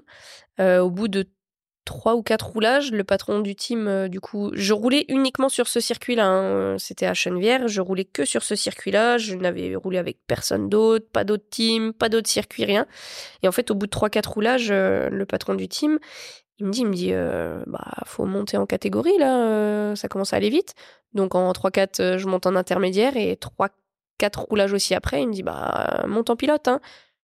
Ah oui, un pilote, ça va rouler vite. Mais en fait, non. Et sachant que j'allais toujours avec mon R6 de 99 qui avançait à rien. Hein. Euh, et, je me retrouve en fait en un mois et demi, deux mois euh, en pilote. Et c'est là où du coup le patron il me dit mais alors là par contre il me dit ça fait 30 ans que je suis organisateur de roulage. on n'a jamais vu une évolution comme ça. Et donc c'est là où euh, il y a cette petite idée de compétition qui arrive en tête où il me dit mais faut que tu fasses de la compétition. Et moi j'ai rigolé. Hein ça fait trois mois que je fais du circuit, qu'est-ce que tu me parles de compétition? À un moment donné, il faut, être complètement fou, quoi. Hein.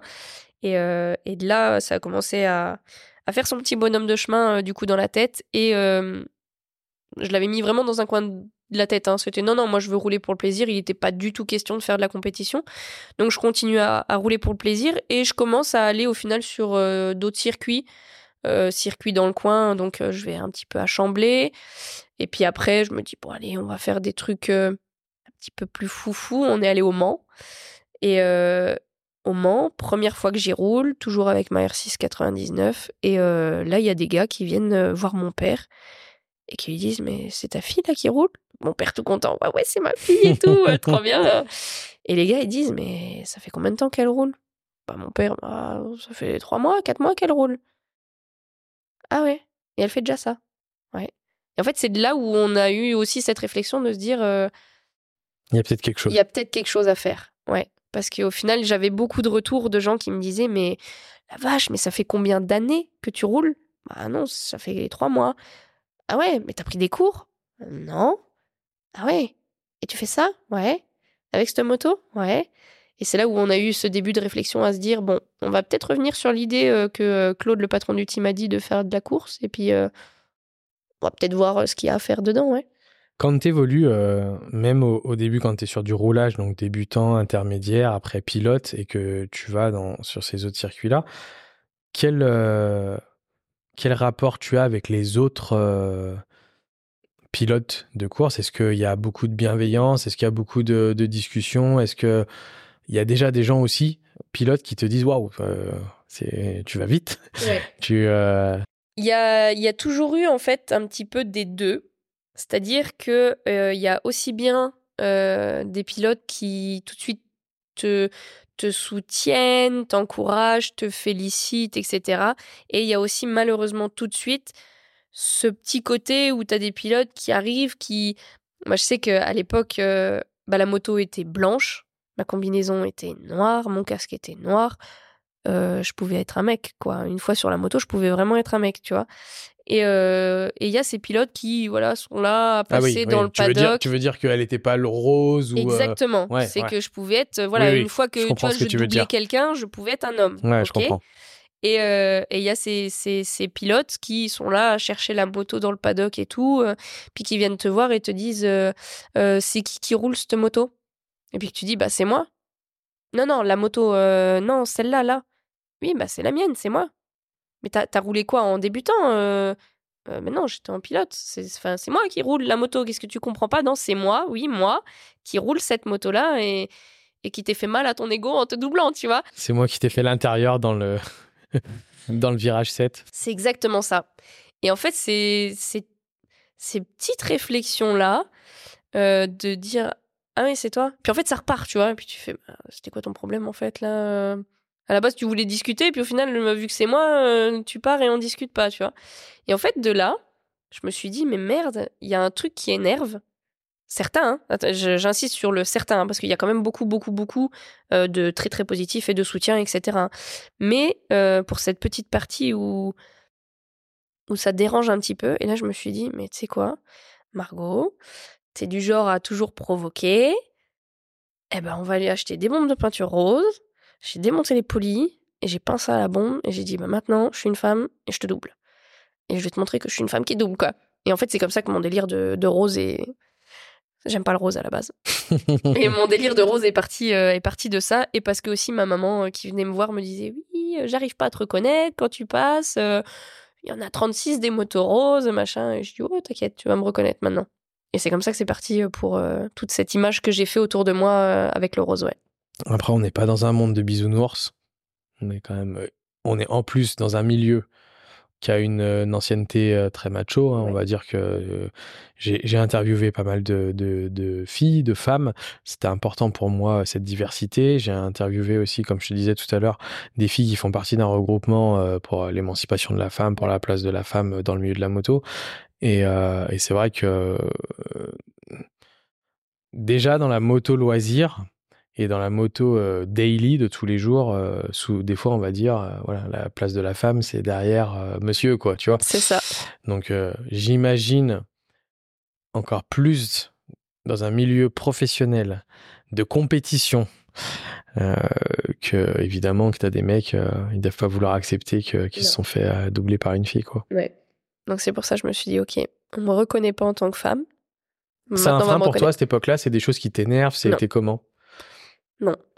Non, non, c'est des choses où au final, euh, des fois, j'y réfléchis seulement maintenant. À me dire, ah ouais, ah, c'était pas cool en fait.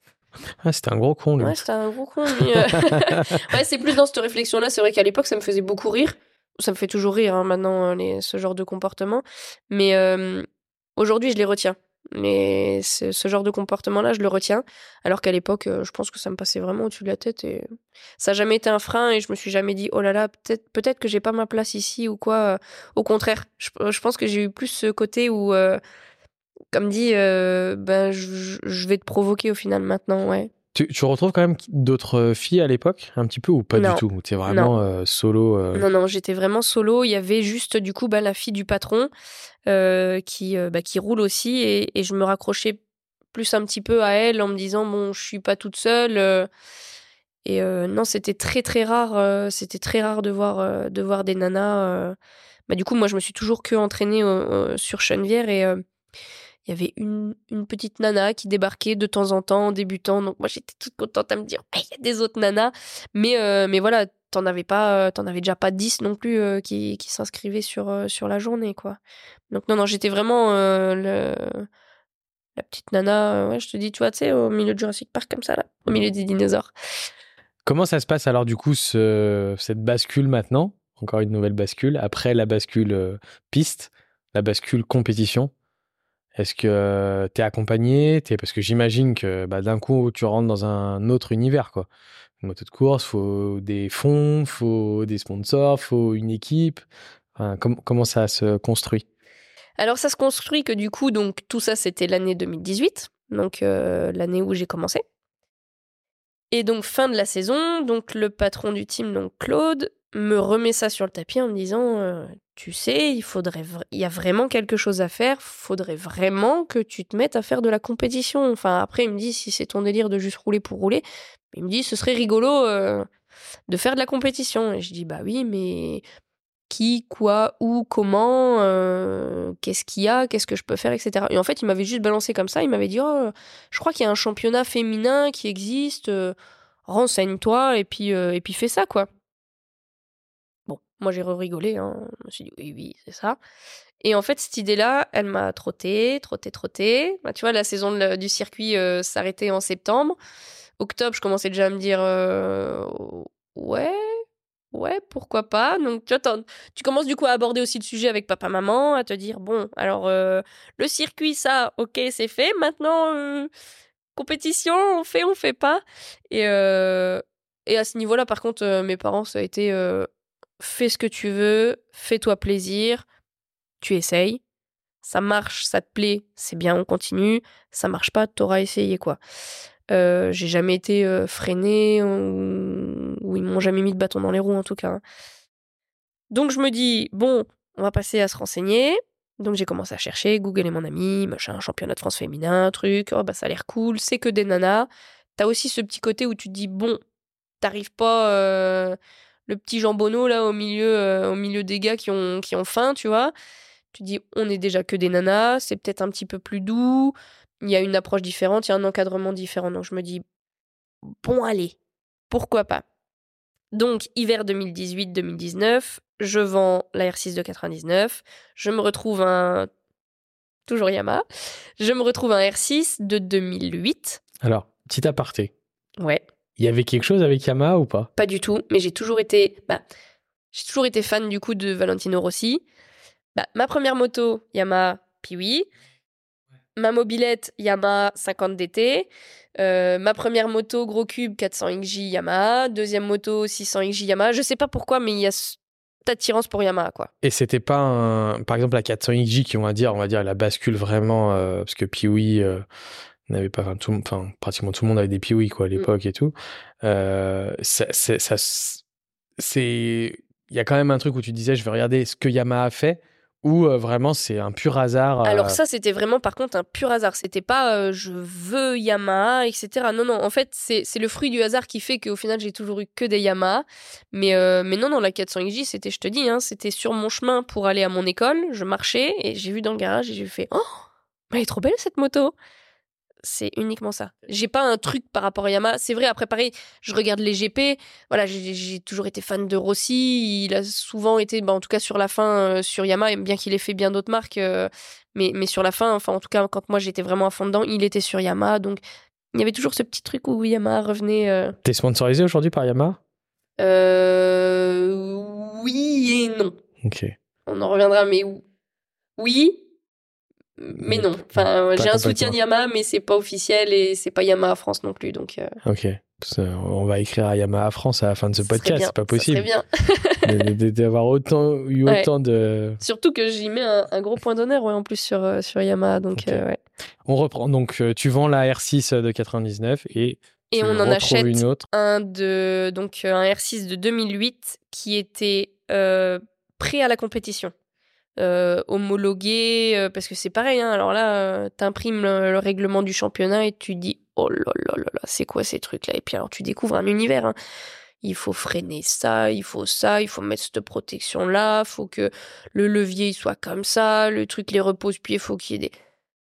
Et là, tu te dis, mais dans quoi je me, je me mets, moi? Tout ça, là, tu le vis avec ton père, vous avez toujours pas de mécano ah qui vous aide ou Ah non, non, c'est tous les deux. Euh, Mon père s'habite son couteau et moi, quoi. Hein. C'est vraiment, on a vraiment commencé, euh, on a vraiment commencé comme ça. Donc ouais, on achète euh, une moto qui était donc du coup déjà prête à la compétition. Au moins, ça rassurait déjà à se dire bon, on va faire une petite vidange là-dessus, ça sera bon, quoi, hein, tu vois. Donc on achète ça et c'est pareil. à l'époque, du coup, j'achète cette moto et donc le vendeur, il me dit bon, machin, vitesse inversée, truc. Là, tu fais quoi? Vitesse inversée? C'est quoi ça? Il me dit, bah, la première, elle est en haut et le reste, il est en bas. Et tu dis, oh là là, attends, attends, attends, attends, attends, j'ai 20 ans et je comprends déjà plus rien là. Et, euh, et donc, il y avait déjà aussi cette découverte-là de se dire, putain, alors attends, je vais commencer la compétition avec une moto que je connais pas, qui a des vitesses inversées. ça va être folklore, ça, tu vois. Et, euh, et, donc voilà, et donc euh, arrive le mois de décembre, l'engagement pour le championnat s'ouvre, et puis je me dis, bon allez, feu patate, et puis tu sais quoi, on s'engage à tout le championnat. Ah, moi, je me suis dit, allez, pump it up. Parce que tu as le choix, normalement, tu, ouais. tu peux faire. Euh, en fait, au début, quand les championnats, les inscriptions s'ouvrent, euh, c'est prioritaire à ceux qui veulent faire tout le championnat. Donc pendant deux, trois semaines, c'est ouvert uniquement à une inscription au championnat. Et passer ce délai-là, passer une certaine date, c'est ensuite ouvert à ceux qui veulent faire juste une course comme ça pour compléter au final la grille si elle n'est pas complète dès le début. Donc après, tu peux faire euh, une course. de temps en temps. Voilà, celle qui te plaît, le circuit que tu connais ou un truc comme ça, et tu peux t'inscrire comme ça. Ça représente quel budget un championnat entier? Bah, À l'époque, en tout cas le championnat de France, quand moi j'ai commencé, ça représentait pas grand chose. Je crois que j'avais, enfin pas grand chose, tout est relatif, mais je crois que j'avais dû budgétiser ça sur 7000 euros, un truc comme ça. Tu vois, j'avais mis allez, 4 trains de pneus, euh, un peu d'huile, et puis voilà. Et l'inscription en elle-même? Oh, Je sais plus, c'était vraiment pas cher. C'est le championnat qui coûte le moins cher, euh, le championnat de France, je crois. Je veux pas dire de bêtises, mais je crois qu'à l'époque, ça devait être 150, 160 euros seulement. Euh, l'inscription. Non, non, à la course. Ah. À la course. Et il y a combien de courses? Il y avait quatre courses, je crois. Ah oui. Ouais, donc ouais, non, mais c'est quand même pas un gros ah, budget. Ah oui, non, non, c'est pour ça qu'on s'est dit, ok, on peut se lancer. Euh, en tout cas, on aura les moyens de, de, le faire, quoi. Ouais, ouais, tu te serres un petit peu la ceinture et puis c'était bon. Donc, euh, c'était aussi cet aspect-là qui faisait un petit peu moins peur parce que c'est vrai que tu dis euh, de la compétition, mais alors attends, s'il va falloir que je me prostitue au bout de la route, ça va être compliqué, quoi. et, euh, et, donc, non, non, non, on avait budgétisé ça un petit peu rapidement et puis, et puis voilà. Et en fait, il n'arrive même pas la fin du, de l'année 2018 où j'ai le patron de ma maman. Donc, ma maman travaille dans une entreprise de bâtiment elle est secrétaire. Et le patron, il me dit Comment on peut faire Vas-y, ton délire, il me plaît bien. Je voudrais t'appuyer, je voudrais t'aider, te financer un peu un truc, te faire un chèque et tout. il dit Comment on peut faire? Alors là, bah, je me rajoute là-dessus la tâche de comment on fait pour être sponsorisé, qu'est-ce qu'il faut, etc. Il faut créer une association et tout. Donc je crée tout ça dans une euh, urgence extrême parce que euh, ça devait être fait avant le 31 décembre. Donc je lance euh, tout le processus de, créer mon association, on valide ça et au final, en fait, je n'ai même pas encore commencé la compétition et je ne me suis pas encore lancée, que j'avais déjà au final une entreprise qui me soutenait et qui, qui m'a aidée. Est-ce que c'est maman qui a pas euh, réclamé, mais qui a beaucoup parlé de sa fille euh, auprès de. Oui, oui, ça oui. Après, euh, le, le, patron de l'entreprise, donc c'est une entreprise sur, sur Commercy, LG Bâti Renault et MATP. Et le patron habite le village de mes parents et c'est. Avant d'être le patron de ma maman, c'est des amis de la famille. Donc il y a Et aussi t'as ce vu côté. passer en euh, moto dans les chemins quand t'étais petite? Oui, entre autres. Et, euh, et donc, euh, non, non, c'est c'est parce que avant d'être le, le patron de ma maman, c'est un ami. euh, Et est-ce que c'est un motard? Pas du tout. Ah ouais, c'est marrant. Pas du Tu tout. j'aurais pensé que. Ouais. Non, non, non, non. Non, Ok. non, c'est plus dans l'idée où. Je- je sais que j'ai toujours été un petit peu euh, la chouchoute, machin, on m'aime bien, etc., etc. Donc, euh, ça a été plus euh, la volonté de, de m'aider pour que je me fasse plaisir et que je, je, je vive ce truc-là. La Et- contrepartie, c'est de d'afficher. euh, Voilà, d'afficher les logos sur la moto euh, et de faire un petit peu de pub. Et donc c'est pareil, il y a aussi tout cet aspect où bon, bah, va falloir commencer à faire euh, du, du réseau social et il y a beaucoup de choses au final qui se mettent en place euh, dans l'hiver euh, 2018-2019. Donc je crée l'association, j'ai le premier sponsor. Du fait de ce sponsor-là, j'ai des fournisseurs de l'entreprise qui... Bon, le patron de, de ma maman a toujours fait, euh, euh, et ma maman d'ailleurs, et là c'est la meilleure des, de mes commerciales. Et euh, elle me vend, mais alors comme elle vendrait un, un morceau de viande. Et euh, en fait, euh, voilà, elle commence à, à approcher aussi les fournisseurs de l'entreprise en disant Ah, mais j'ai ma fille qui va faire des compétitions, vous voulez pas sponsoriser et tout. Et en fait, au final, j'ai tout de suite eu des sponsors avant même de commencer. Trop bien. Et, et ce qui est plus que trop bien, c'est que ces sponsors-là, je les ai toujours à l'heure actuelle. Je les ai gardés du coup depuis. Donc voilà, donc j'ai déjà aussi ce soutien-là de derrière de me dire bon ok, alors euh, j'ai pas besoin de regarder euh, à manger des patates à partir du 3 du mois pour me payer euh, le train de pneus pour aller faire de la course quoi. Donc euh, donc voilà. Trop bien. Est-ce que tu vois une énorme différence sur les motos? Le- La différence entre ta R6 de 99 et cette euh, R6. euh, Bah, je pense que c'est comme si tu prenais une mamie dans la rue et tu prends euh, une ado dans la rue et tu lui dis vas-y cours un 100 mètres là. Ah ça n'a rien à voir. Ça n'a rien à voir. T'as un temps d'apprentissage aussi par rapport à ça ou euh, non même pas? Non, même pas parce qu'au final la première course euh, en 2019 donc au championnat de France, on faisait alors ça c'est ce qui était mais magnifique et magique et, et c'est pareil je m'en souviendrai mais toute ma vie, c'est qu'on faisait l'ouverture des 24 heures du Mans. Donc Trop euh, bien. 24 heures du Mans, enfin tu vois le délire. Truc qui amène des milliers de personnes ou euh, dans le Bronx, euh, ça, ça claque des rupteurs, machin. Le truc que moi-même je suis allée voir avec ma moto, où on a fait du camping, où on a fait les cons, etc. Et tu te dis, ok, là, je vais être une course d'ouverture de ce truc de ouf, quoi.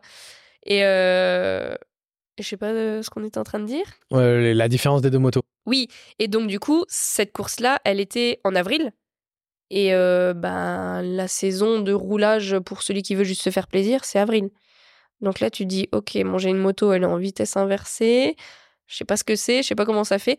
Donc là, je me suis payé le culot d'appeler le circuit de Chamblay, un circuit où j'étais allée quelques fois et où j'avais déjà discuté avec le patron. Et j'ai dit, voilà, euh, est-ce que je peux venir sur votre circuit en dehors de tout roulage qui du coup n'était pas n'avait encore pas lieu parce que c'était encore fermé à cette époque-là?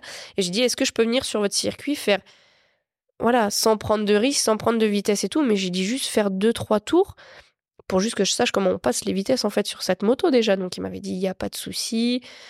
Tu viens tu fais ce que tu veux. Bah te prends pas une tôle hein, parce que alors là tu te débrouilles. Mais euh, mais fais et prends la journée et, et viens rouler. Donc euh, j'ai été acceptée sur le circuit, je suis venue, j'ai roulé. Et ben, je me suis dit, euh, ok, on est dans un autre délire parce que la moto, elle est légère, elle est ultra maniable.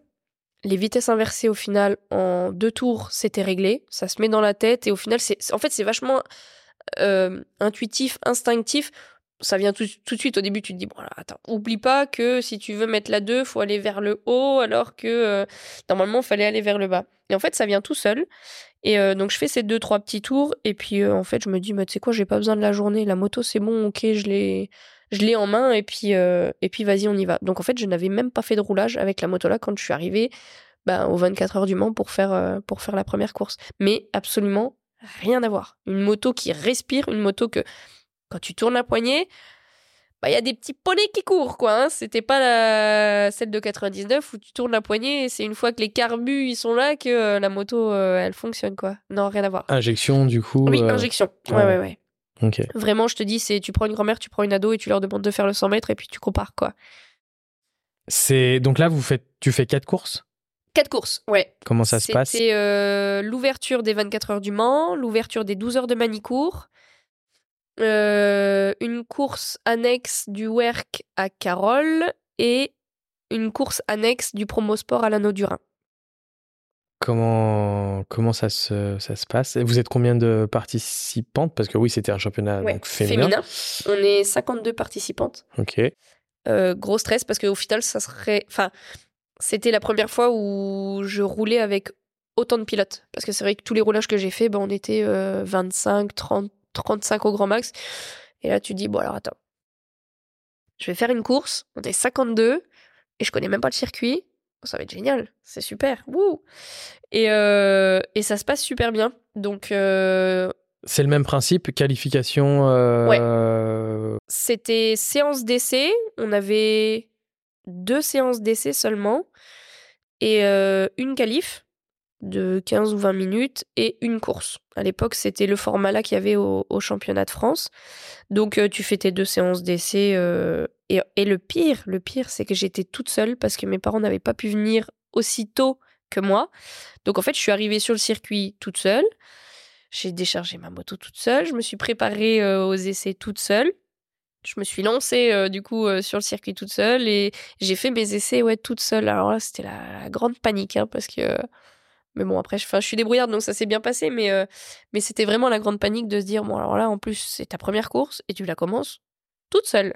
Mais j'étais tout de suite au final dans le paddock j'avais été placée euh, euh, à côté de, de personnes qui qui m'ont prise un petit peu sous leur aile.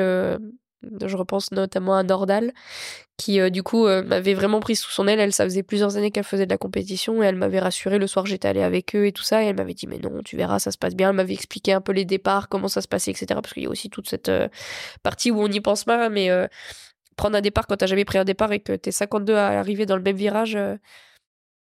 c'est un petit peu stressant quoi. Donc euh, donc non non ça se passe bien. Après euh, c'est vrai que je me souviens euh, du coup j'ai passé quelques jours sur le circuit euh, toute seule parce que comme c'était euh, bah, pendant les 24 heures du Mans, nous nos essais ils étaient genre le, mardi. Après on faisait plus rien du mercredi jeudi. On avait la qualif le vendredi. Enfin c'était ouais ouais bah priorité forcément aux 24 heures du Mans. Donc eux ils avaient des gros créneaux et tout et nous on nous avait calé un petit peu comme ça. Donc c'est vrai que moi du coup j'y avais été depuis le mardi et mes parents n'avaient pas pu venir. Et de là, je regardais un petit peu les concurrentes et je me suis dit, ok, alors elles, elles ont des couvertures chauffantes, il y a des groupes électrogènes, enfin c'est, il y a de l'équipement, tu vois. Et là, je me suis dit, mais nous, on n'a rien, on n'a rien. Donc je me revois encore le mercredi appeler mon père à dire, oui, il me faut des couvertures chauffantes, il me faut un groupe électrogène, faut que tu me fabriques un chariot parce que de là où on est, c'est super loin de la pit lane. Donc le mercredi, mon père qui va euh, brico-marché acheter un groupe électrogène, il Merci, fabrique papa. ouais, merci papa. il fabrique un, un, un chariot de pré-gris pour mettre le groupe et tout ça pour pouvoir marcher. euh. Donc je te dis, tu vois, on a même attaqué le truc, euh, c'était je crois que même l'expression la fleur au fusil, ça, c'est même ça c'est même pas assez fort en fait, c'est mon père, il arrivait avec un tournevis dans la poche quoi. Ah, C'est marrant. C'est marrant parce qu'on a l'impression que ça, ça vous suit un peu tout le temps, mais qu'au final, euh, vous avez quand même cette, aussi cette très bonne faculté de vous adapter aussi Ouais, de rebondir. rapidement et Ouais, de rebondir euh, bien. Ouais. Les, les résultats, du coup, ça donne quoi à ce moment-là? Ça te... un truc de malade. C'est-à-dire que on fait le, le briefing. Donc au final, mon premier briefing de course, où là c'est pareil, mais je transpire avec toutes les infos qu'on nous donne, euh, les drapeaux, les trucs. Alors drapeau bleu, machin, et si tu doubles sous drapeau jaune, tu te prends une pénalité, truc. Si t'as deux drapeaux jaunes, oui, mais c'est différent. Enfin, là je me dis mais je vais mourir, je vais mourir. Et au final, euh, séance d'essai, séance de qualif, non, ouais, séance d'essai, en fait, je roule, et là, je vois euh, drapeau bleu. Alors là, tu, roules, tu refais 3-4 virages, tu dis, alors qu'est-ce que c'était le drapeau bleu? Là, tu repenses et tu dis, ok, attends, le drapeau bleu, c'est la tête, le- la pilote de tête qui te revient sur toi, donc tu dois pas bouger, etc. Tu sais que tu vas te faire doubler, en fait, c'est pour prévenir que voilà, ça, ça va bouger, quoi. Un virage, deux virages, trois virages. Putain, je me dis, mais on me sort un drapeau bleu, mais j'ai personne qui me double. C'est, enfin, je comprenais pas. Ouais, elle est où, tu vois? Et je me permets dans la ligne droite, du coup, je me reprends encore un drapeau bleu. Je me dis, mais merde, dans la ligne droite, je me retourne. Là, je fais, mais il y a personne derrière. Et je fais, mais c'est moi la, la pilote de tête Mais là, tu sais, ton cerveau, il est en train de, de fumer, tu vois. Tu sors des essais, et en fait, j'avais fait le premier temps euh, des essais. Et là, tu te dis, on est où? Mais on est où? Alors qu'on était euh, 52, moi je m'étais dit, euh, j'avais dit à mes parents, je dis franchement, si je fais un milieu de tableau, genre 25, 30, Contente? mais champagne quoi. Et là je me dis, mais attends, je fais le premier temps euh, aux essais. Ok. Arrive la qualif et, euh, et je pars. Donc il faut se remettre aussi dans le contexte que la moto que j'avais, moi je la connaissais pas et on, on l'avait pas touchée en fait. Je l'ai achetée du coup à l'ancien pilote et, et on a roulé comme ça. On a, j'ai pas regardé une seule vis ou quoi que ce soit, tu vois. Mmh. Voilà, faut se remettre là-dedans que Oui, moi je la connaissais pas et à l'époque j'étais pas la mécano que je suis euh, maintenant. hein. Je pars au calife et au troisième virage, je perds toute ma platine de sélecteur de vitesse. C'est-à-dire que je n'ai plus de vitesse. Je peux, j'étais en quatrième et j'ai plus rien en fait. Je, je regarde mon pied et j'ai plus rien, j'ai même plus de repose-pied, c'est rien. Et là tu te dis, ok, alors là ça va être compliqué parce que moi, zéro pièce, zéro outil. Mon père, il est là en pit lane avec un tournevis dans la poche. Enfin, voilà. Donc, je rentre euh, sur la pit lane. Je vais voir mon père. Donc, euh, moi, à ce moment-là, c'était euh, panique. Et je lui dis J'ai pas de platine. euh, on fait comment? J'ai pas pu faire. J'avais même pas pu faire un tour pour au moins déclencher un chrono et me valider. En fait, si tu déclenches pas de chrono, bah, t'as pas de qualif, t'as pas de course, quoi. Tu, la perds complet, elle tombe. Ah oui, je la perds complet, hein. je ne l'ai plus sur la moto. C'est-à-dire que quand je rentre, on regarde, tu vois, parce qu'après, s'il y avait qu'une vis à remettre, c'était bon. Mais je n'avais plus rien. J'avais plus rien. Et donc là, mon père, qui prend ma moto, quand je te dis que on fera tout jusqu'au bout, mon père qui prend ma moto et qui commence à remonter tous les box de, du coup des 24 heures du Mans et qui, en plus des teams internationaux, hein, donc tu avais autant du japonais que du polonais, que du machin, de l'allemand et tout. Et il était là, euh, help me, help me, machin, truc et tout. Et il courait, il courait. Et euh, arrive devant, euh, du coup, à l'époque, euh, la- le team 333, la ville Thaïs, un team Yamaha. Et euh, il lui dit, euh, vous pouvez nous aider, ma fille, machin, truc et tout. Ils m'ont pris la moto. Ils m'ont foutu les couvertures là-dessus. Ils m'ont mis à dispo tout de suite trois mécanos, pa, pa. Ils m'ont mis une platine et tout, gaz, machin. La qualif, c'était 15 minutes. hein. Ils me remettent, euh, pardon, une petite platine et tout ça. Et je suis repartie pour ma qualif. Et il restait très, très, très peu de temps. Du coup, j'avais que trois tours lancés. Donc, un tour où tu sors, où tu vas seulement déclencher un chrono. Un tour où tu valides ton chrono. Et un tour où tu rentres. Et donc, t'as que un chrono. Et là, mais fine énervée. Et, on va me dire, mais c'est un... je vis un cauchemar.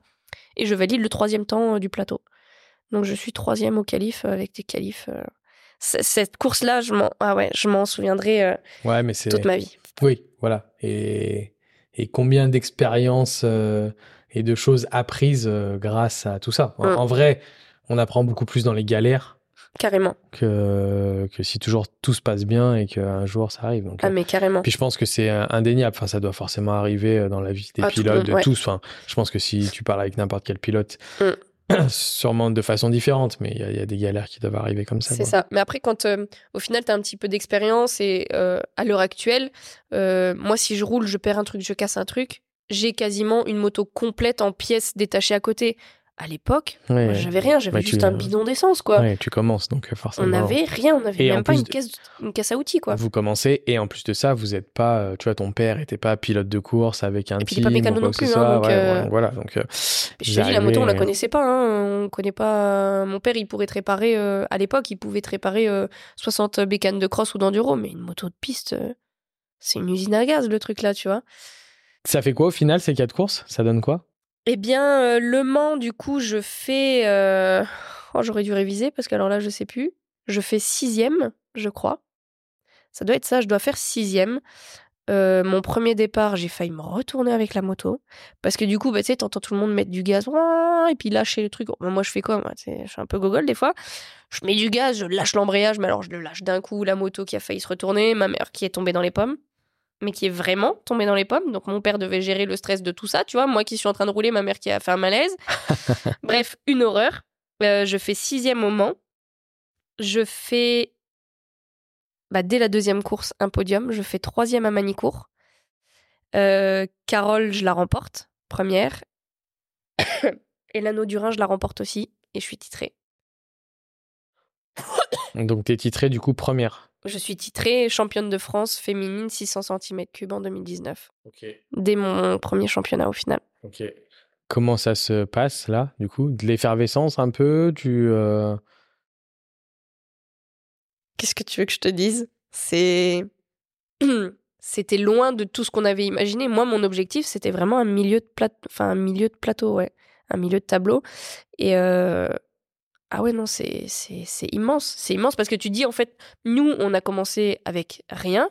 Fin de la saison quand même de cette année-là. Voilà, moi, je me suis équipée, j'ai acheté un peu d'équipement à côté, des pièces pour pas revivre au final ce qui s'était passé on s'est vraiment équipé et on a commencé à faire un truc un petit peu plus sérieux parce qu'on s'est dit bon après l'épisode du Mans on va plus refaire ça et il y a en fait dès le Mans on s'est dit ok il y a peut-être quelque chose aussi à jouer même en compétition. Donc c'est vrai qu'on a on, s'est développé un petit peu ce truc de se dire bon on va arrêter de faire les pimpins et on va s'équiper. Donc euh, mais on était vraiment loin de, cet objectif là l'objectif de gagner était vraiment vraiment pas là. Au fur et à mesure des courses c'était plus on s'est rapproché bon on va faire un top 10 Bon, après Manicourt, on s'est dit, euh, bon, bah, faire un top 5. Bon, après la victoire à Carole, on s'est dit, bon, bah, faire un top 3, du coup, ça serait cool. Bon, bah, j'ai fait première. Ouais, non, c'était top. C'est euh, dans, dans cet univers euh, féminin, du coup, comment ton éclosion euh, hyper rapide, comment elle se passe avec euh, les autres concurrentes, avec Et bah, le, pas toujours le bien. le milieu? Ouais, pas toujours bien parce que mauvaise expérience toujours à cette course au Mans où au final c'était la première fois que je prenais un départ et, euh, et moi on m'avait fait euh, des petites réflexions et j'avais été convoquée euh, parce que euh, il y avait des nanas qui étaient là à dire oui mais machin elle a jamais fait de départ euh, elle est dangereuse pour elle elle est dangereuse pour nous etc etc moi j'avais juste répondu ben t'as commencé aussi un jour quoi enfin laisse-moi aussi commencer, enfin c'est bon quoi. Et au final, c'était une belle revanche à se dire qu'au final, les pilotes qui m'ont un peu mis des bâtons dans les roues et, et qui m'ont pas du tout soutenu dans tout ça, c'est des pilotes que j'ai laissés derrière euh, très rapidement. Et où je me suis dit, bah, tu vois, hier, tu disais que j'allais être dangereuse pour vous, aujourd'hui, je fais le meilleur temps quoi. Donc en fait, il y a toujours eu ce, ce côté où j'ai toujours pris des petites revanches à chaque fois euh, Je pense que ça fait partie de la compétition. aussi. L'esprit, Ouais. euh, voilà. Mais en tout cas, ça c'est. Il y a beaucoup de gens qui sont forts dans la compétition parce qu'ils sont mauvais perdants. Euh, ouais, Donc, ouais. euh, mais pas tous, hein. C'est faut pas une pas. généralité. Ouais, il pas faut une pas. généralité. Non, mais je pense que tu peux être. En tous les cas, moi, c'est ce- toujours un peu comme ça que j'ai été. C'est-à-dire que je n'aime pas perdre, mais je suis bon perdant.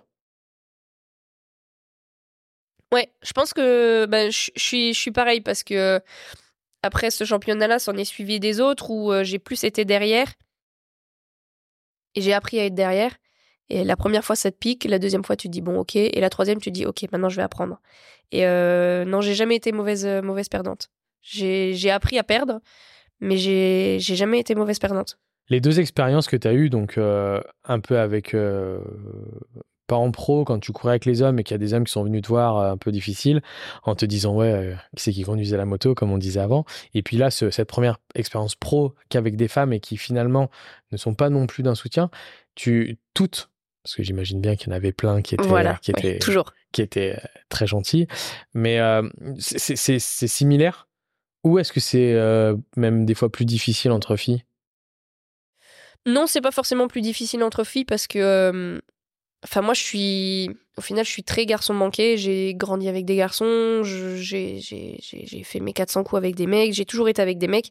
Et j'ai jamais trop supporté, au final, euh, l'esprit féminin et puis, euh, et puis tous ces trucs de ni ni ni gna gna gna. Voilà, ouais, tout ça, en fait. Donc, en fait, ça, ça m'était complètement passé au-dessus de la tête. Et je préférais euh, jouer sur. euh, sur le fait que je pouvais piquer des égaux masculins euh, que le féminin, ça je m'en fichais.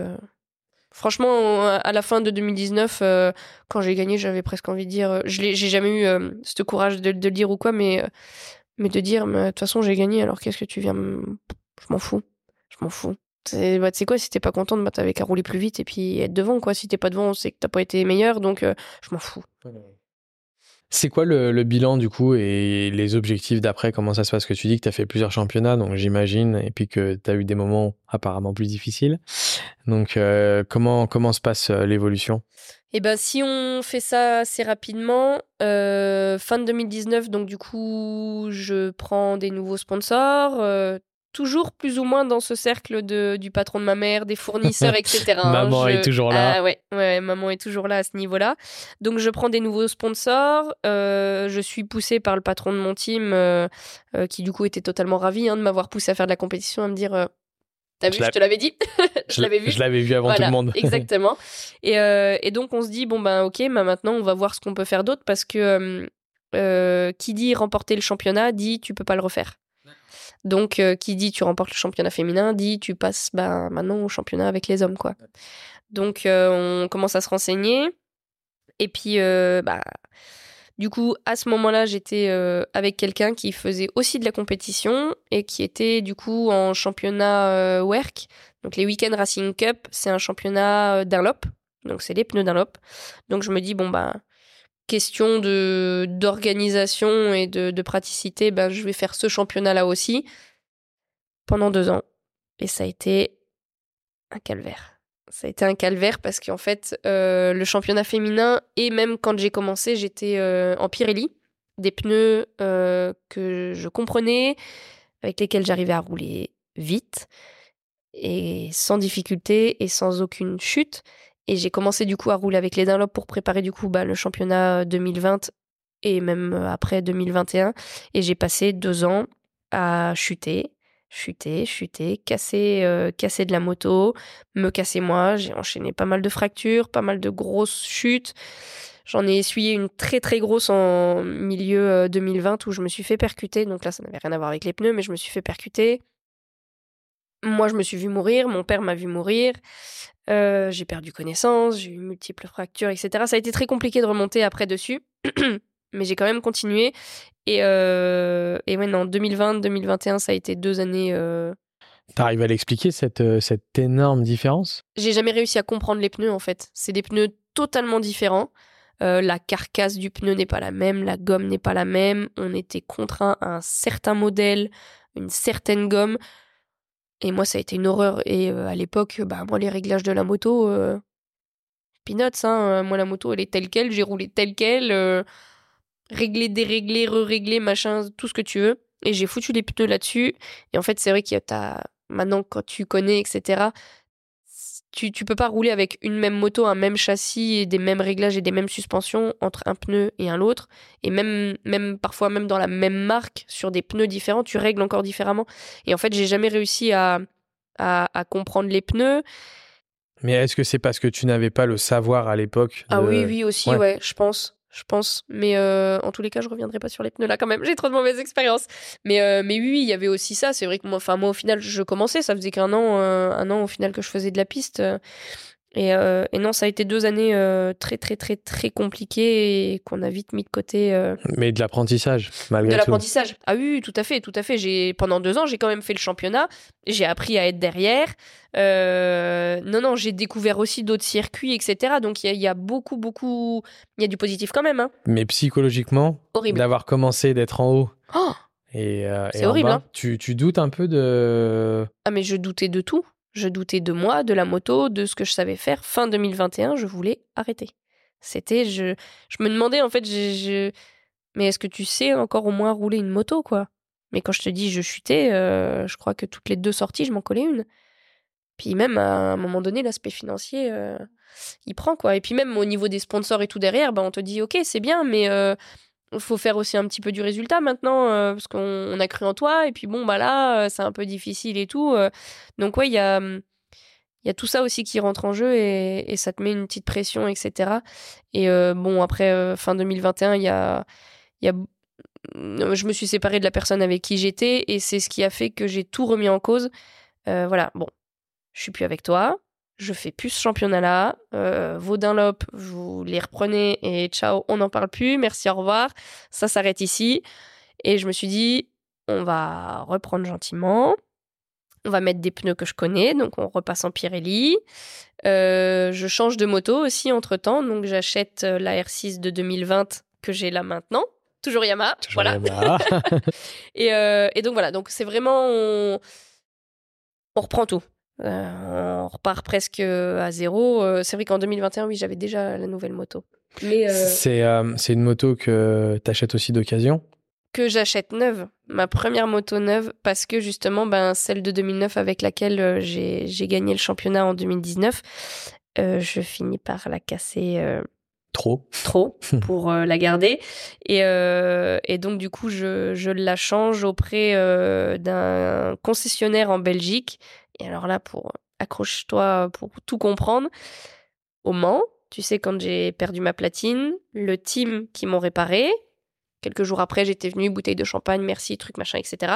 Et en fait, à l'époque, le télémétriste, Mario Cuper, je suis restée en contact avec lui c'en est devenu un très bon ami. Explique ce que c'est le télémétriste. Celui qui, allez, avec euh, des gros mots, euh, celui qui va euh, comprendre, interpréter les réglages de la moto, tout côté électronique, etc. En fait, eux, c'est des motos, c'est des ordinateurs. Hein, tout est, voilà, t'allumes l'ordinateur, t'as tout qui est marqué dessus.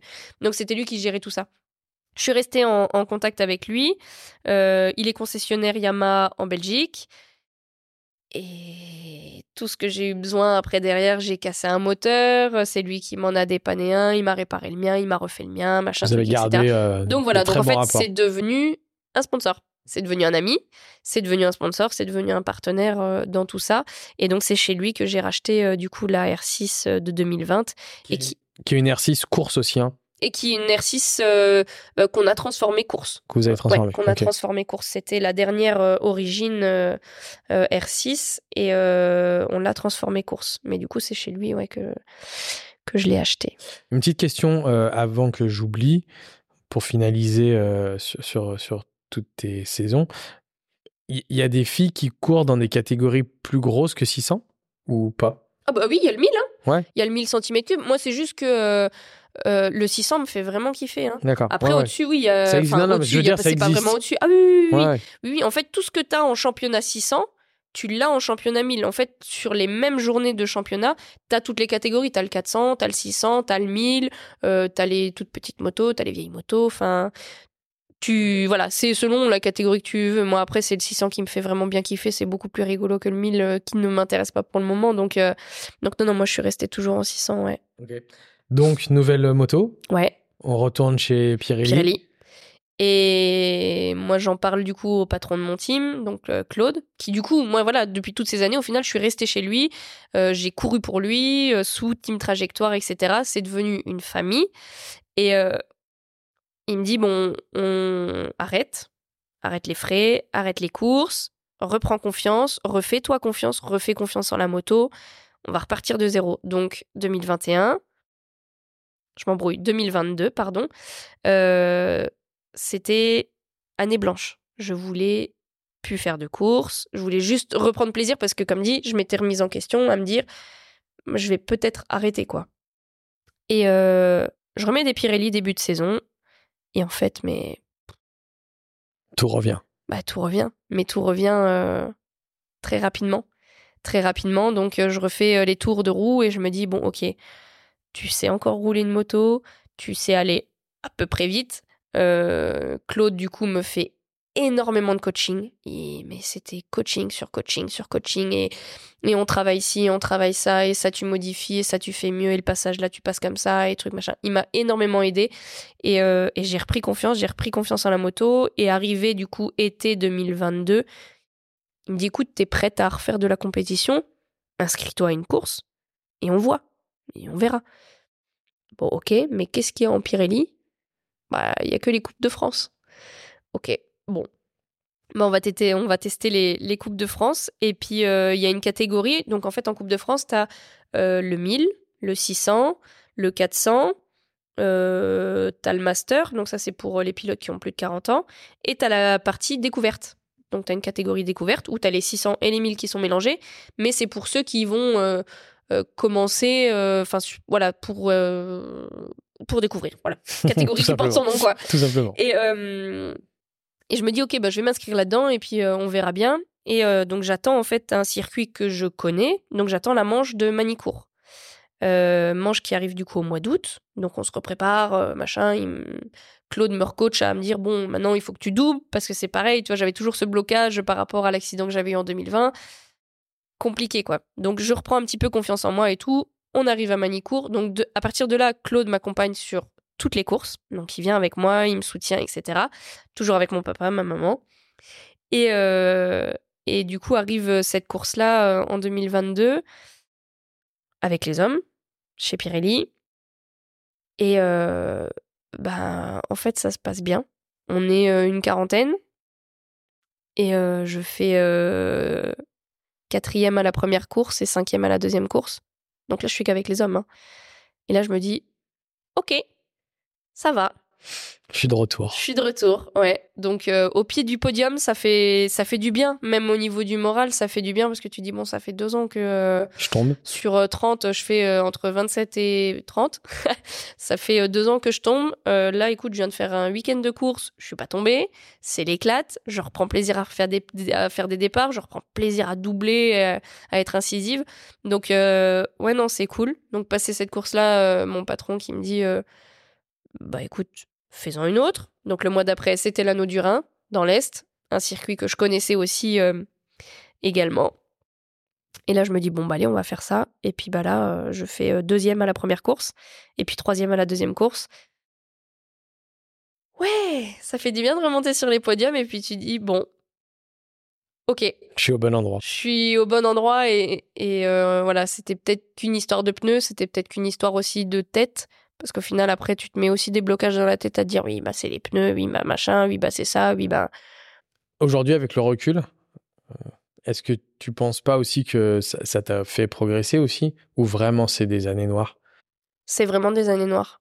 C'est vraiment des années noires. Après, il y a toujours du positif, même dans le négatif, hein, il y a toujours du positif. Je pense en tous les cas, psychologiquement, de connaître aussi euh, la non-réussite te fait encore mieux apprécier la réussite. Tu vois, parce que tu étais sorti sorti un, peu en commençant directement et en gagnant. Tout à fait. Donc, euh, tu vois, tu sais pas le truc, euh, j'ai commencé tout en bas et petit à petit, je suis monté. Tu as été très haut Oui, j'ai commencé en bas, je suis monté tout de suite. Ouais. Et tu es redescendu. je suis redescendu aussi vite que je suis monté. Ouais, Derrière. Donc, c'est sûr que euh, d'un point de vue psychologique, je pense, en tous les cas, ça a sûrement dû ah t'aider. ouais. Mais, mais non, non, il y a, y a, beaucoup de positifs dans tout ça. Hein. Il y, a, y a toujours à apprendre. Après, c'est vrai que Peut-être qu'aujourd'hui, ça serait différent, mais, euh, mais non, ça a fait beaucoup de tort sur beaucoup de choses. Ouais. Avec des si. Avec des si, on ferait, euh, ferait le monde, hein, ça c'est clair. Ok, donc, euh, donc ouais, ça te conforte, tu es au bon endroit, ça se passe bien. Ouais. Et du coup, la suite? Bah, La suite, on, on retourne à la pêche aux au sponsors. Donc j'ai toujours gardé, et là j'insiste là-dessus, euh, et je les remercierai euh, de toute façon jamais assez. Tous les sponsors que j'ai eu depuis le début, je les ai encore aujourd'hui. J'imagine qu'après ces résultats-là, ils ont à nouveau le sourire aussi. Ouais, ouais, ouais. Mais en fait, moi j'ai la chance surtout d'avoir des sponsors qui euh, ne m'en demandent pas comme certains sponsors pourraient en demander. Moi en fait, ils, ils me sponsorisent, mais juste pour que je me fasse plaisir il euh, n'y a pas ce côté euh, derrière où il faut faire du résultat et qui mettent de la pression, etc. C'est non, c'est plus euh, fais-toi plaisir. Quand tu te fais plaisir, ça nous fait plaisir, quoi. Mais j'imagine que toi, de l'autre côté, par contre, c'est un sentiment, un bon sentiment de les mettre en avant. Ah oui. C'est un, ah bah juste retour. Ouais, carrément. Donc du coup, fin 2022, donc j'en discute avec Claude et Claude me dit, bah écoute, tu sais quoi, l'année prochaine, on fait le championnat complet. Et puis bah, et puis bah on voit quoi. Donc du coup, donc, donc en 2023, je m'inscris euh, au championnat complet donc des coupes de France en catégorie découverte. Et puis ben, il y avait... ça, fait combien de, courses? Ça fait six week-ends de courses, donc ça fait 12 courses. Il y a deux, deux, courses par week-end. Et euh, donc 12 courses, 12 podiums. Euh, 4 victoires, 4 deuxième places et 4 troisième places. Donc première. Donc euh, première. Donc euh, ouais, je remporte euh, à l'issue euh, du coup de, de, la saison 2023, ouais, je remporte du coup le, le championnat, mais je fais aussi le doublé, c'est-à-dire que je le gagne. En fait, en catégorie découverte, c'est ce que je disais tout à l'heure, on est et les 600 et les 1000 mélangés ensemble. Donc pas toujours évident, tu vois, toi t'es là avec ton petit 600 dans la boule de ligne droite, tu te fais dépasser par les 1000 mais qui te font chier dans les virages d'après. Et, et je remporte le championnat et en 600 et au scratch, parce que du coup, tu as le classement général, où tu as les 1000 et les 600 confondus, et tu as un classement 600 à côté. Donc je remporte le classement 600, mais je remporte aussi le classement général. Une première. Une première qu'une femme remporte euh, un, championnat mixte. D'autres femmes avec toi aussi là? Euh, Il y a eu, euh, il y a eu deux femmes qui étaient dans, dans le championnat là, qui n'ont pas fait toutes les courses. Mais il y avait deux autres femmes de temps en temps sur. Et vous étiez combien en tout? On était. ben, j'ai remporté au général total, on était 53. Ah, ah oui. Oui. Euh, après, par course, en fait, euh, parce qu'au final, le classement général, c'est à tous les pilotes de la saison. Tout le monde ne fait pas toutes les courses, c'est ça? Mais tout le monde ne fait pas toutes les courses. Et euh, en moyenne, par course, on était une quarantaine. Ah oui, c'est énorme. entre, on était toujours entre ouais, 36 et 40, quoi. Bah félicitations déjà. Bah merci. Surtout, parce que je l'avais pas encore dit. J'attendais qu'on arrive euh, à ce moment-là. Bon, avais gagné quand même euh, une première fois euh, mm. un premier championnat, mais là c'est vrai que là c'est 12 courses. Ouais mélanger 600 000. ça. Franchement, c'est incroyable. Et des, des, circuits aussi que je connaissais pas d'ailleurs, que j'ai appris à connaître dans la saison. Quoi. Donc ça a été beaucoup, beaucoup, beaucoup, beaucoup d'entraînement. Là, c'est la saison où j'ai fait le plus d'entraînement. je me suis vraiment mis un coup de pied au cul à me dire, bon, là, on joue pas, on va aller jouer un titre, donc, enfin, du coup, un double titre. Donc, ouais, ouais, je, on, s'est vraiment donné tous les moyens cette saison-là. Mais c'est la confirmation aussi de du talent euh, que papa avait vu et que, et que ton team a suivi et tous tes sponsors. Donc c'est euh, une concrétisation. Oui, complètement. C'est cool. Complètement. Comment euh, ça se passe au niveau de, de la fin et, et de cette victoire? Il y a une, une, petite éclosion médiatique. On en a parlé avant. Moi, je t'ai connu par, par, par les réseaux, un repartage dont je remercierai à la fin, mais un repartage euh, qui avait été fait sur un article sur toi, sur le fait que tu avais gagné le, championnat. La moto, en règle générale, est pas non plus, euh, fait pas non plus euh, partie d'un sport extrêmement médiatisé, hormis le GP maintenant, oui, un peu plus. Ça devient. Ça devient de plus en plus, au même titre que la Formule 1. Mais, mais c'est pas non plus un média hyper, hyper développé. Il y a quand même une. Alors, peut-être dans ta région, il y a quand même un engouement tu, ressens quelque chose? Oui. depuis quasiment tout le temps que j'ai commencé, j'ai été suivie par plus ou moins régulier. J'ai été suivie en fait par le, journal du Grand Est, donc c'est l'Est républicain, qui est quand même le journal principal du Grand Est, où ils ont toujours fait plus ou moins un petit article comme ça dans la saison. Et cette saison, en 2023, chaque course, chaque résultat, euh, j'ai quasiment fait tout le temps la une du journal. Donc euh, j'ai été très très très suivie euh, médiatiquement par les journaux déjà. après, en milieu de saison, j'ai été contactée par France 3 qui ont voulu faire un reportage du coup sur moi puisque bah, je faisais quand même bouger pas mal de choses et puis étant amenée à être la première femme qui remporterait un, championnat mixte en France, c'est vrai que ça a un petit peu fait tiquer, c'est un petit peu monté dans, dans, tout ce, toute cette sphère-là. Et euh, donc j'ai été euh, été contactée par France 3, donc je suis passée euh, donc dans le journal télévisé France 3, Lorraine à la base, qui au final a tellement fait bouger, fait parler, etc., qui a été repris au national. Donc je suis passée aussi à France 3 national, qui l'ont diffusé à deux reprises aussi. Et, euh, et j'ai été également euh, sollicitée par le magazine du coup l'équipe qui est aussi très suivi. Et c'est là-dedans que tu m'as connu et que tu m'as vu euh, où du coup ils avaient fait un très très bel article euh, pour justement parler de, de la place de la femme dans le sport mécanique. Donc c'était pas uniquement dans la moto c'était dans le sport mécanique. Où du coup j'ai fait aussi une très très grande page dans ce journal là et, et oui dans la moto est pas est pas du tout médiatisée. C'est bien dommage ça le devient de plus en plus. Mais euh, moi, en tout cas, j'ai eu la chance, euh, j'ai la chance d'être très très suivie euh, par le journal du Grand Est. Ouais. Donc ça, ça aide. Ça aide. On te reconnaît un peu en Ouais. Lorraine. Un petit peu. C'est- Ouais, cool. Ouais, ouais, c'est ouais, sympa. c'est sympa parce qu'au final, tu vas faire tes courses et puis t'as as des gens qui arrivent et qui disent Ah, Margot, machin, on peut faire une photo, tu peux me dédicacer un truc et tout. Ça fait bizarre au début, puis après, en fait, c'est. C'est cool. Ouais, c'est Bon, cool. J'imagine que euh, euh, t'es pas non plus actrice à Hollywood, donc il doit Ah y non. avoir une. Ah ouais, euh, non, non, euh, je- j'ai pas besoin de sortir cagoulé. Hein. ouais, Mais c'est rigolo, ouais, de temps en temps, on te reconnaît et. Ouais, c'est super rigolo. trop bien. Ça fait 1h47 qu'on parle.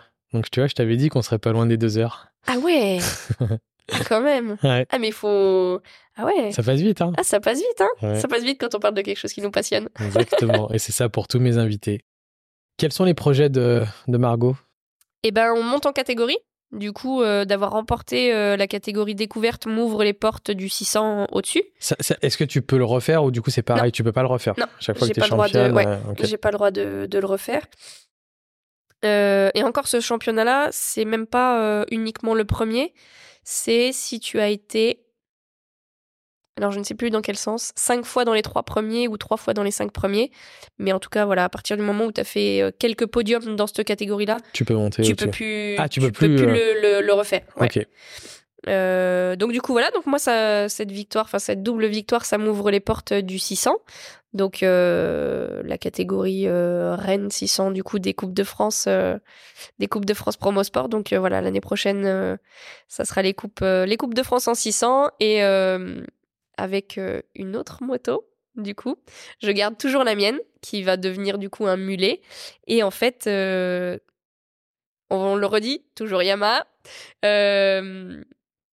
Le concessionnaire euh, belge, du coup, donc euh, Mario Cuper, euh, a créé depuis l'année dernière un team en mondial. Donc, les 24 heures du Mans, le bol d'or, 8 heures de Suzuka, etc. Depuis l'année dernière, il a créé un, team, du coup, avec un ami à lui, qui du coup est devenu le patron de ce team-là. Mario est devenu le team manager du, team, donc le team KM99, parce que c'est un team belge, donc KM99, euh, pour lesquels je suis panoteuse.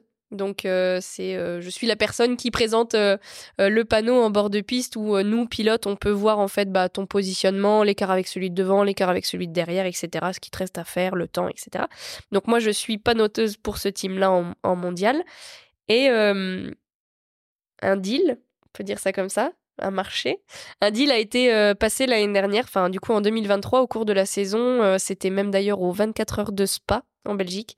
Et euh, donc le patron du team KM, donc Gaëtan Chins, m'a dit bon, Margot, si tu remportes le championnat.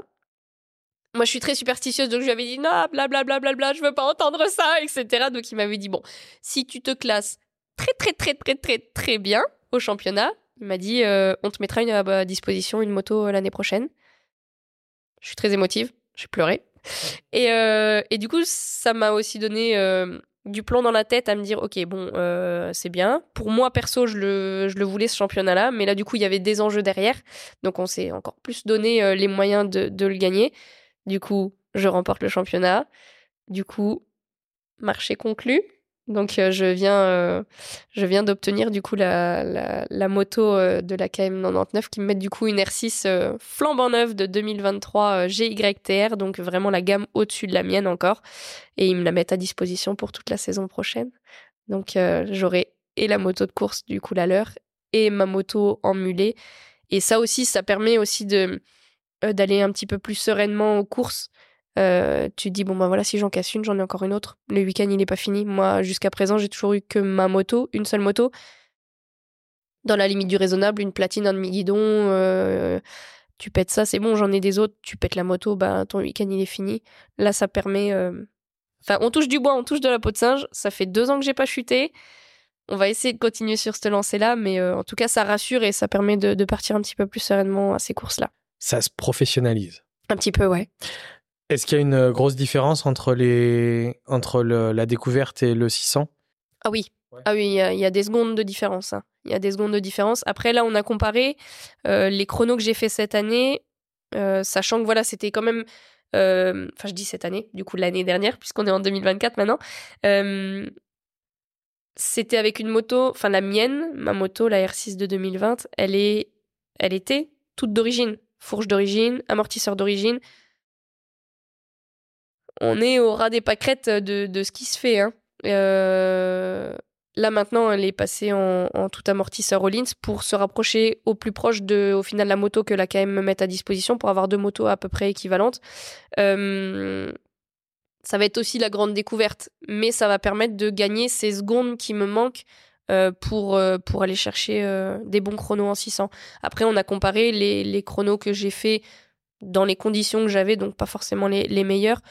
Ouais, j'arrive à me mettre dans un grand milieu de plateau du 15-20. Euh, donc l'objectif, ça sera de faire euh, dans la première partie du, du plateau, quoi.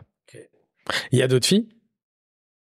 Pour le moment. Non, tu sais pas? Non. Non, tu crois pas? Non. Pour le moment, il n'y a, pas de filles, euh, en tout cas en 600 promo, il n'y a, y a, y a pas de filles. Il y en a une cette année, ça a été un petit peu compliqué pour elle, donc elle était redescendue en découverte. Mais non, il n'y a pas de filles.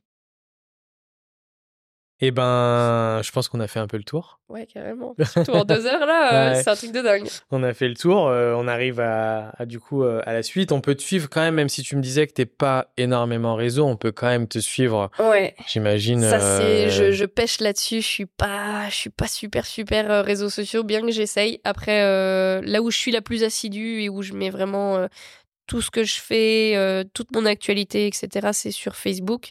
Donc ma page c'est Margot, parce que du coup c'est Margot avec trois O. Je mettrai dans la description du podcast euh, tous les liens. Margot euh, pilote 255. Donc là-dessus on peut vraiment me suivre. Après voilà sur Instagram un petit peu, mais ça se limite à ça. Je suis mm. pas très réseau. Ok. Bon, en tous les cas, tu réponds parce que je t'ai écrit. On n'était pas amis. Ah oui. Et tu m'as répondu très rapidement. Je mets un gros point d'honneur là-dessus. C'est vrai que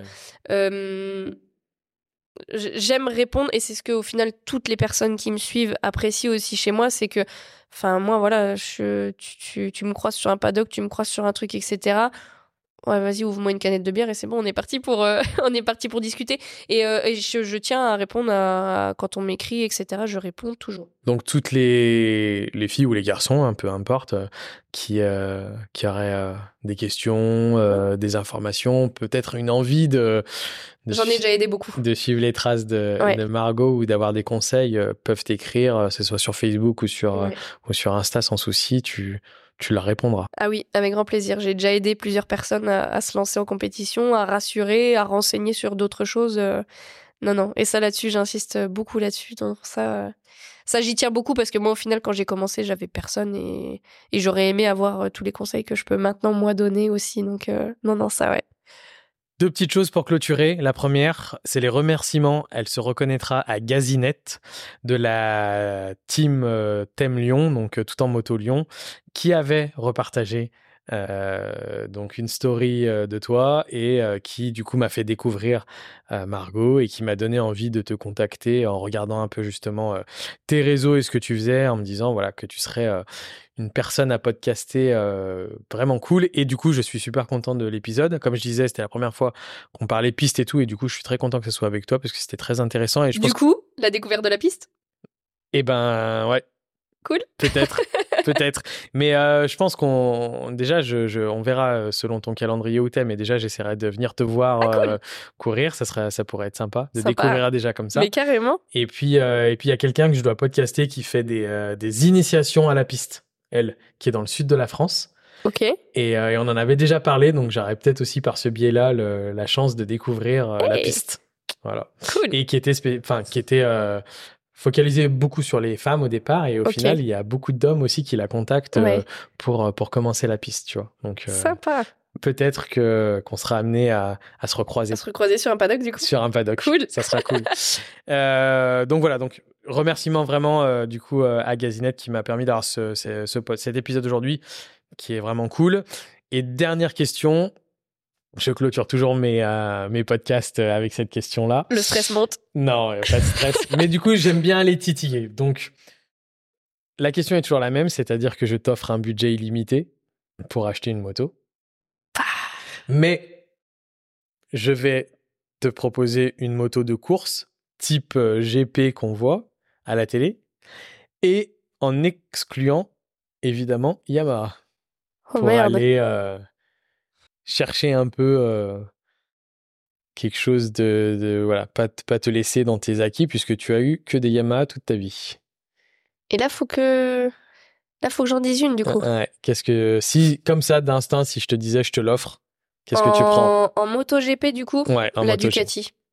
La Ducati, parce qu'elle est en train de. euh, c'est une moto qui a été très très difficile à piloter ces dernières années et qui est en train de vraiment revenir. Ils ont fait énormément d'évolutions, euh, tant sur le moteur, le châssis, la performance, etc. Et euh, elle fait des étincelles et elle continuera de faire des étincelles sur la lancée. Et euh, ça reste quand même une très belle moto, une très belle marque. Ducati. C'est un. Ah, pardon, Yamaha Alors, si, si je tag Yamaha France, on, on exclura cette, cette question Ouais, de la grave. fin euh, dessus. Mais euh, non, mais c'est vrai que je suis d'accord avec toi. Et au-delà de ça, sur les, les sportives euh, euh, routières, c'est euh, pour moi des œuvres d'art. Magnifique. C'est vraiment magnifique. C'est une moto que j'aimerais avoir dans mon salon, moi, Mais personnellement. donc, du coup, maintenant que t'en parles, donc tu me l'offres. On est d'accord Alors, Ah. il faut qu'on se recontacte. Là, par contre, il est un peu tard, donc je vais devoir rentrer chez Ah, moi. dites. Mais- tu mais- passes sous un tunnel, c'est Ouais. ça mais je t'enverrai un mail comme, euh, Ouais, comme, comme, le ça, je mail. le recevrai pas. Comme On est mail. bien d'accord. Merci beaucoup, Margot. C'était- Avec grand plaisir. C'était super cool. Merci à toi. Euh, J'ai bien aimé euh, découvrir ton univers. N'hésitez pas, à- donc comme je disais, à la contacter, à interagir avec avec l'épisode. Si vous avez des questions ou quoi que ce soit, Je suis ouverte à, à toute discussion et, et questions et j'apporterai les réponses si je peux les apporter, évidemment. Énorme. euh, on croise les doigts fort pour On croise euh, tout, pas que cette les nouvelle doigts. saison. Ça commence quand? Euh, très tôt, trop tôt, euh, mi-mars. Ok, mi-mars. Ouais. Donc euh, voilà, on... j'essaierai de, de continuer en tous les cas à suivre ton actualité Cool. maintenant qu'on a eu cet échange-là et de le partager sur le sur le sur l'épisode. Et puis si je viens sur un paddock à, à passer te, te dire bon. Tu seras accueilli, euh, le box te sera grand ouvert et tu peux venir euh, passer un week-end de, de course avec nous euh, avec le plus grand des plaisirs. Trop cool. Je t'invite euh, Avec grand à plaisir. venir euh, sur une de mes courses, Trop laquelle cool. que tu veux. Merci pour tout. Avec grand plaisir, merci à toi. À bientôt. À bientôt. Salut. Et voilà, un nouvel épisode de Fréquence Motor qui se termine. Une nouvelle histoire passionnante. Je te remercie d'avoir écouté l'épisode jusqu'au bout et je te demande trois choses. De liker sur Instagram l'épisode, de le commenter pour me dire ce que tu en as pensé et de le partager à un ami. Merci beaucoup et rendez-vous dans 15 jours. Allez, ciao Fréquence Motors.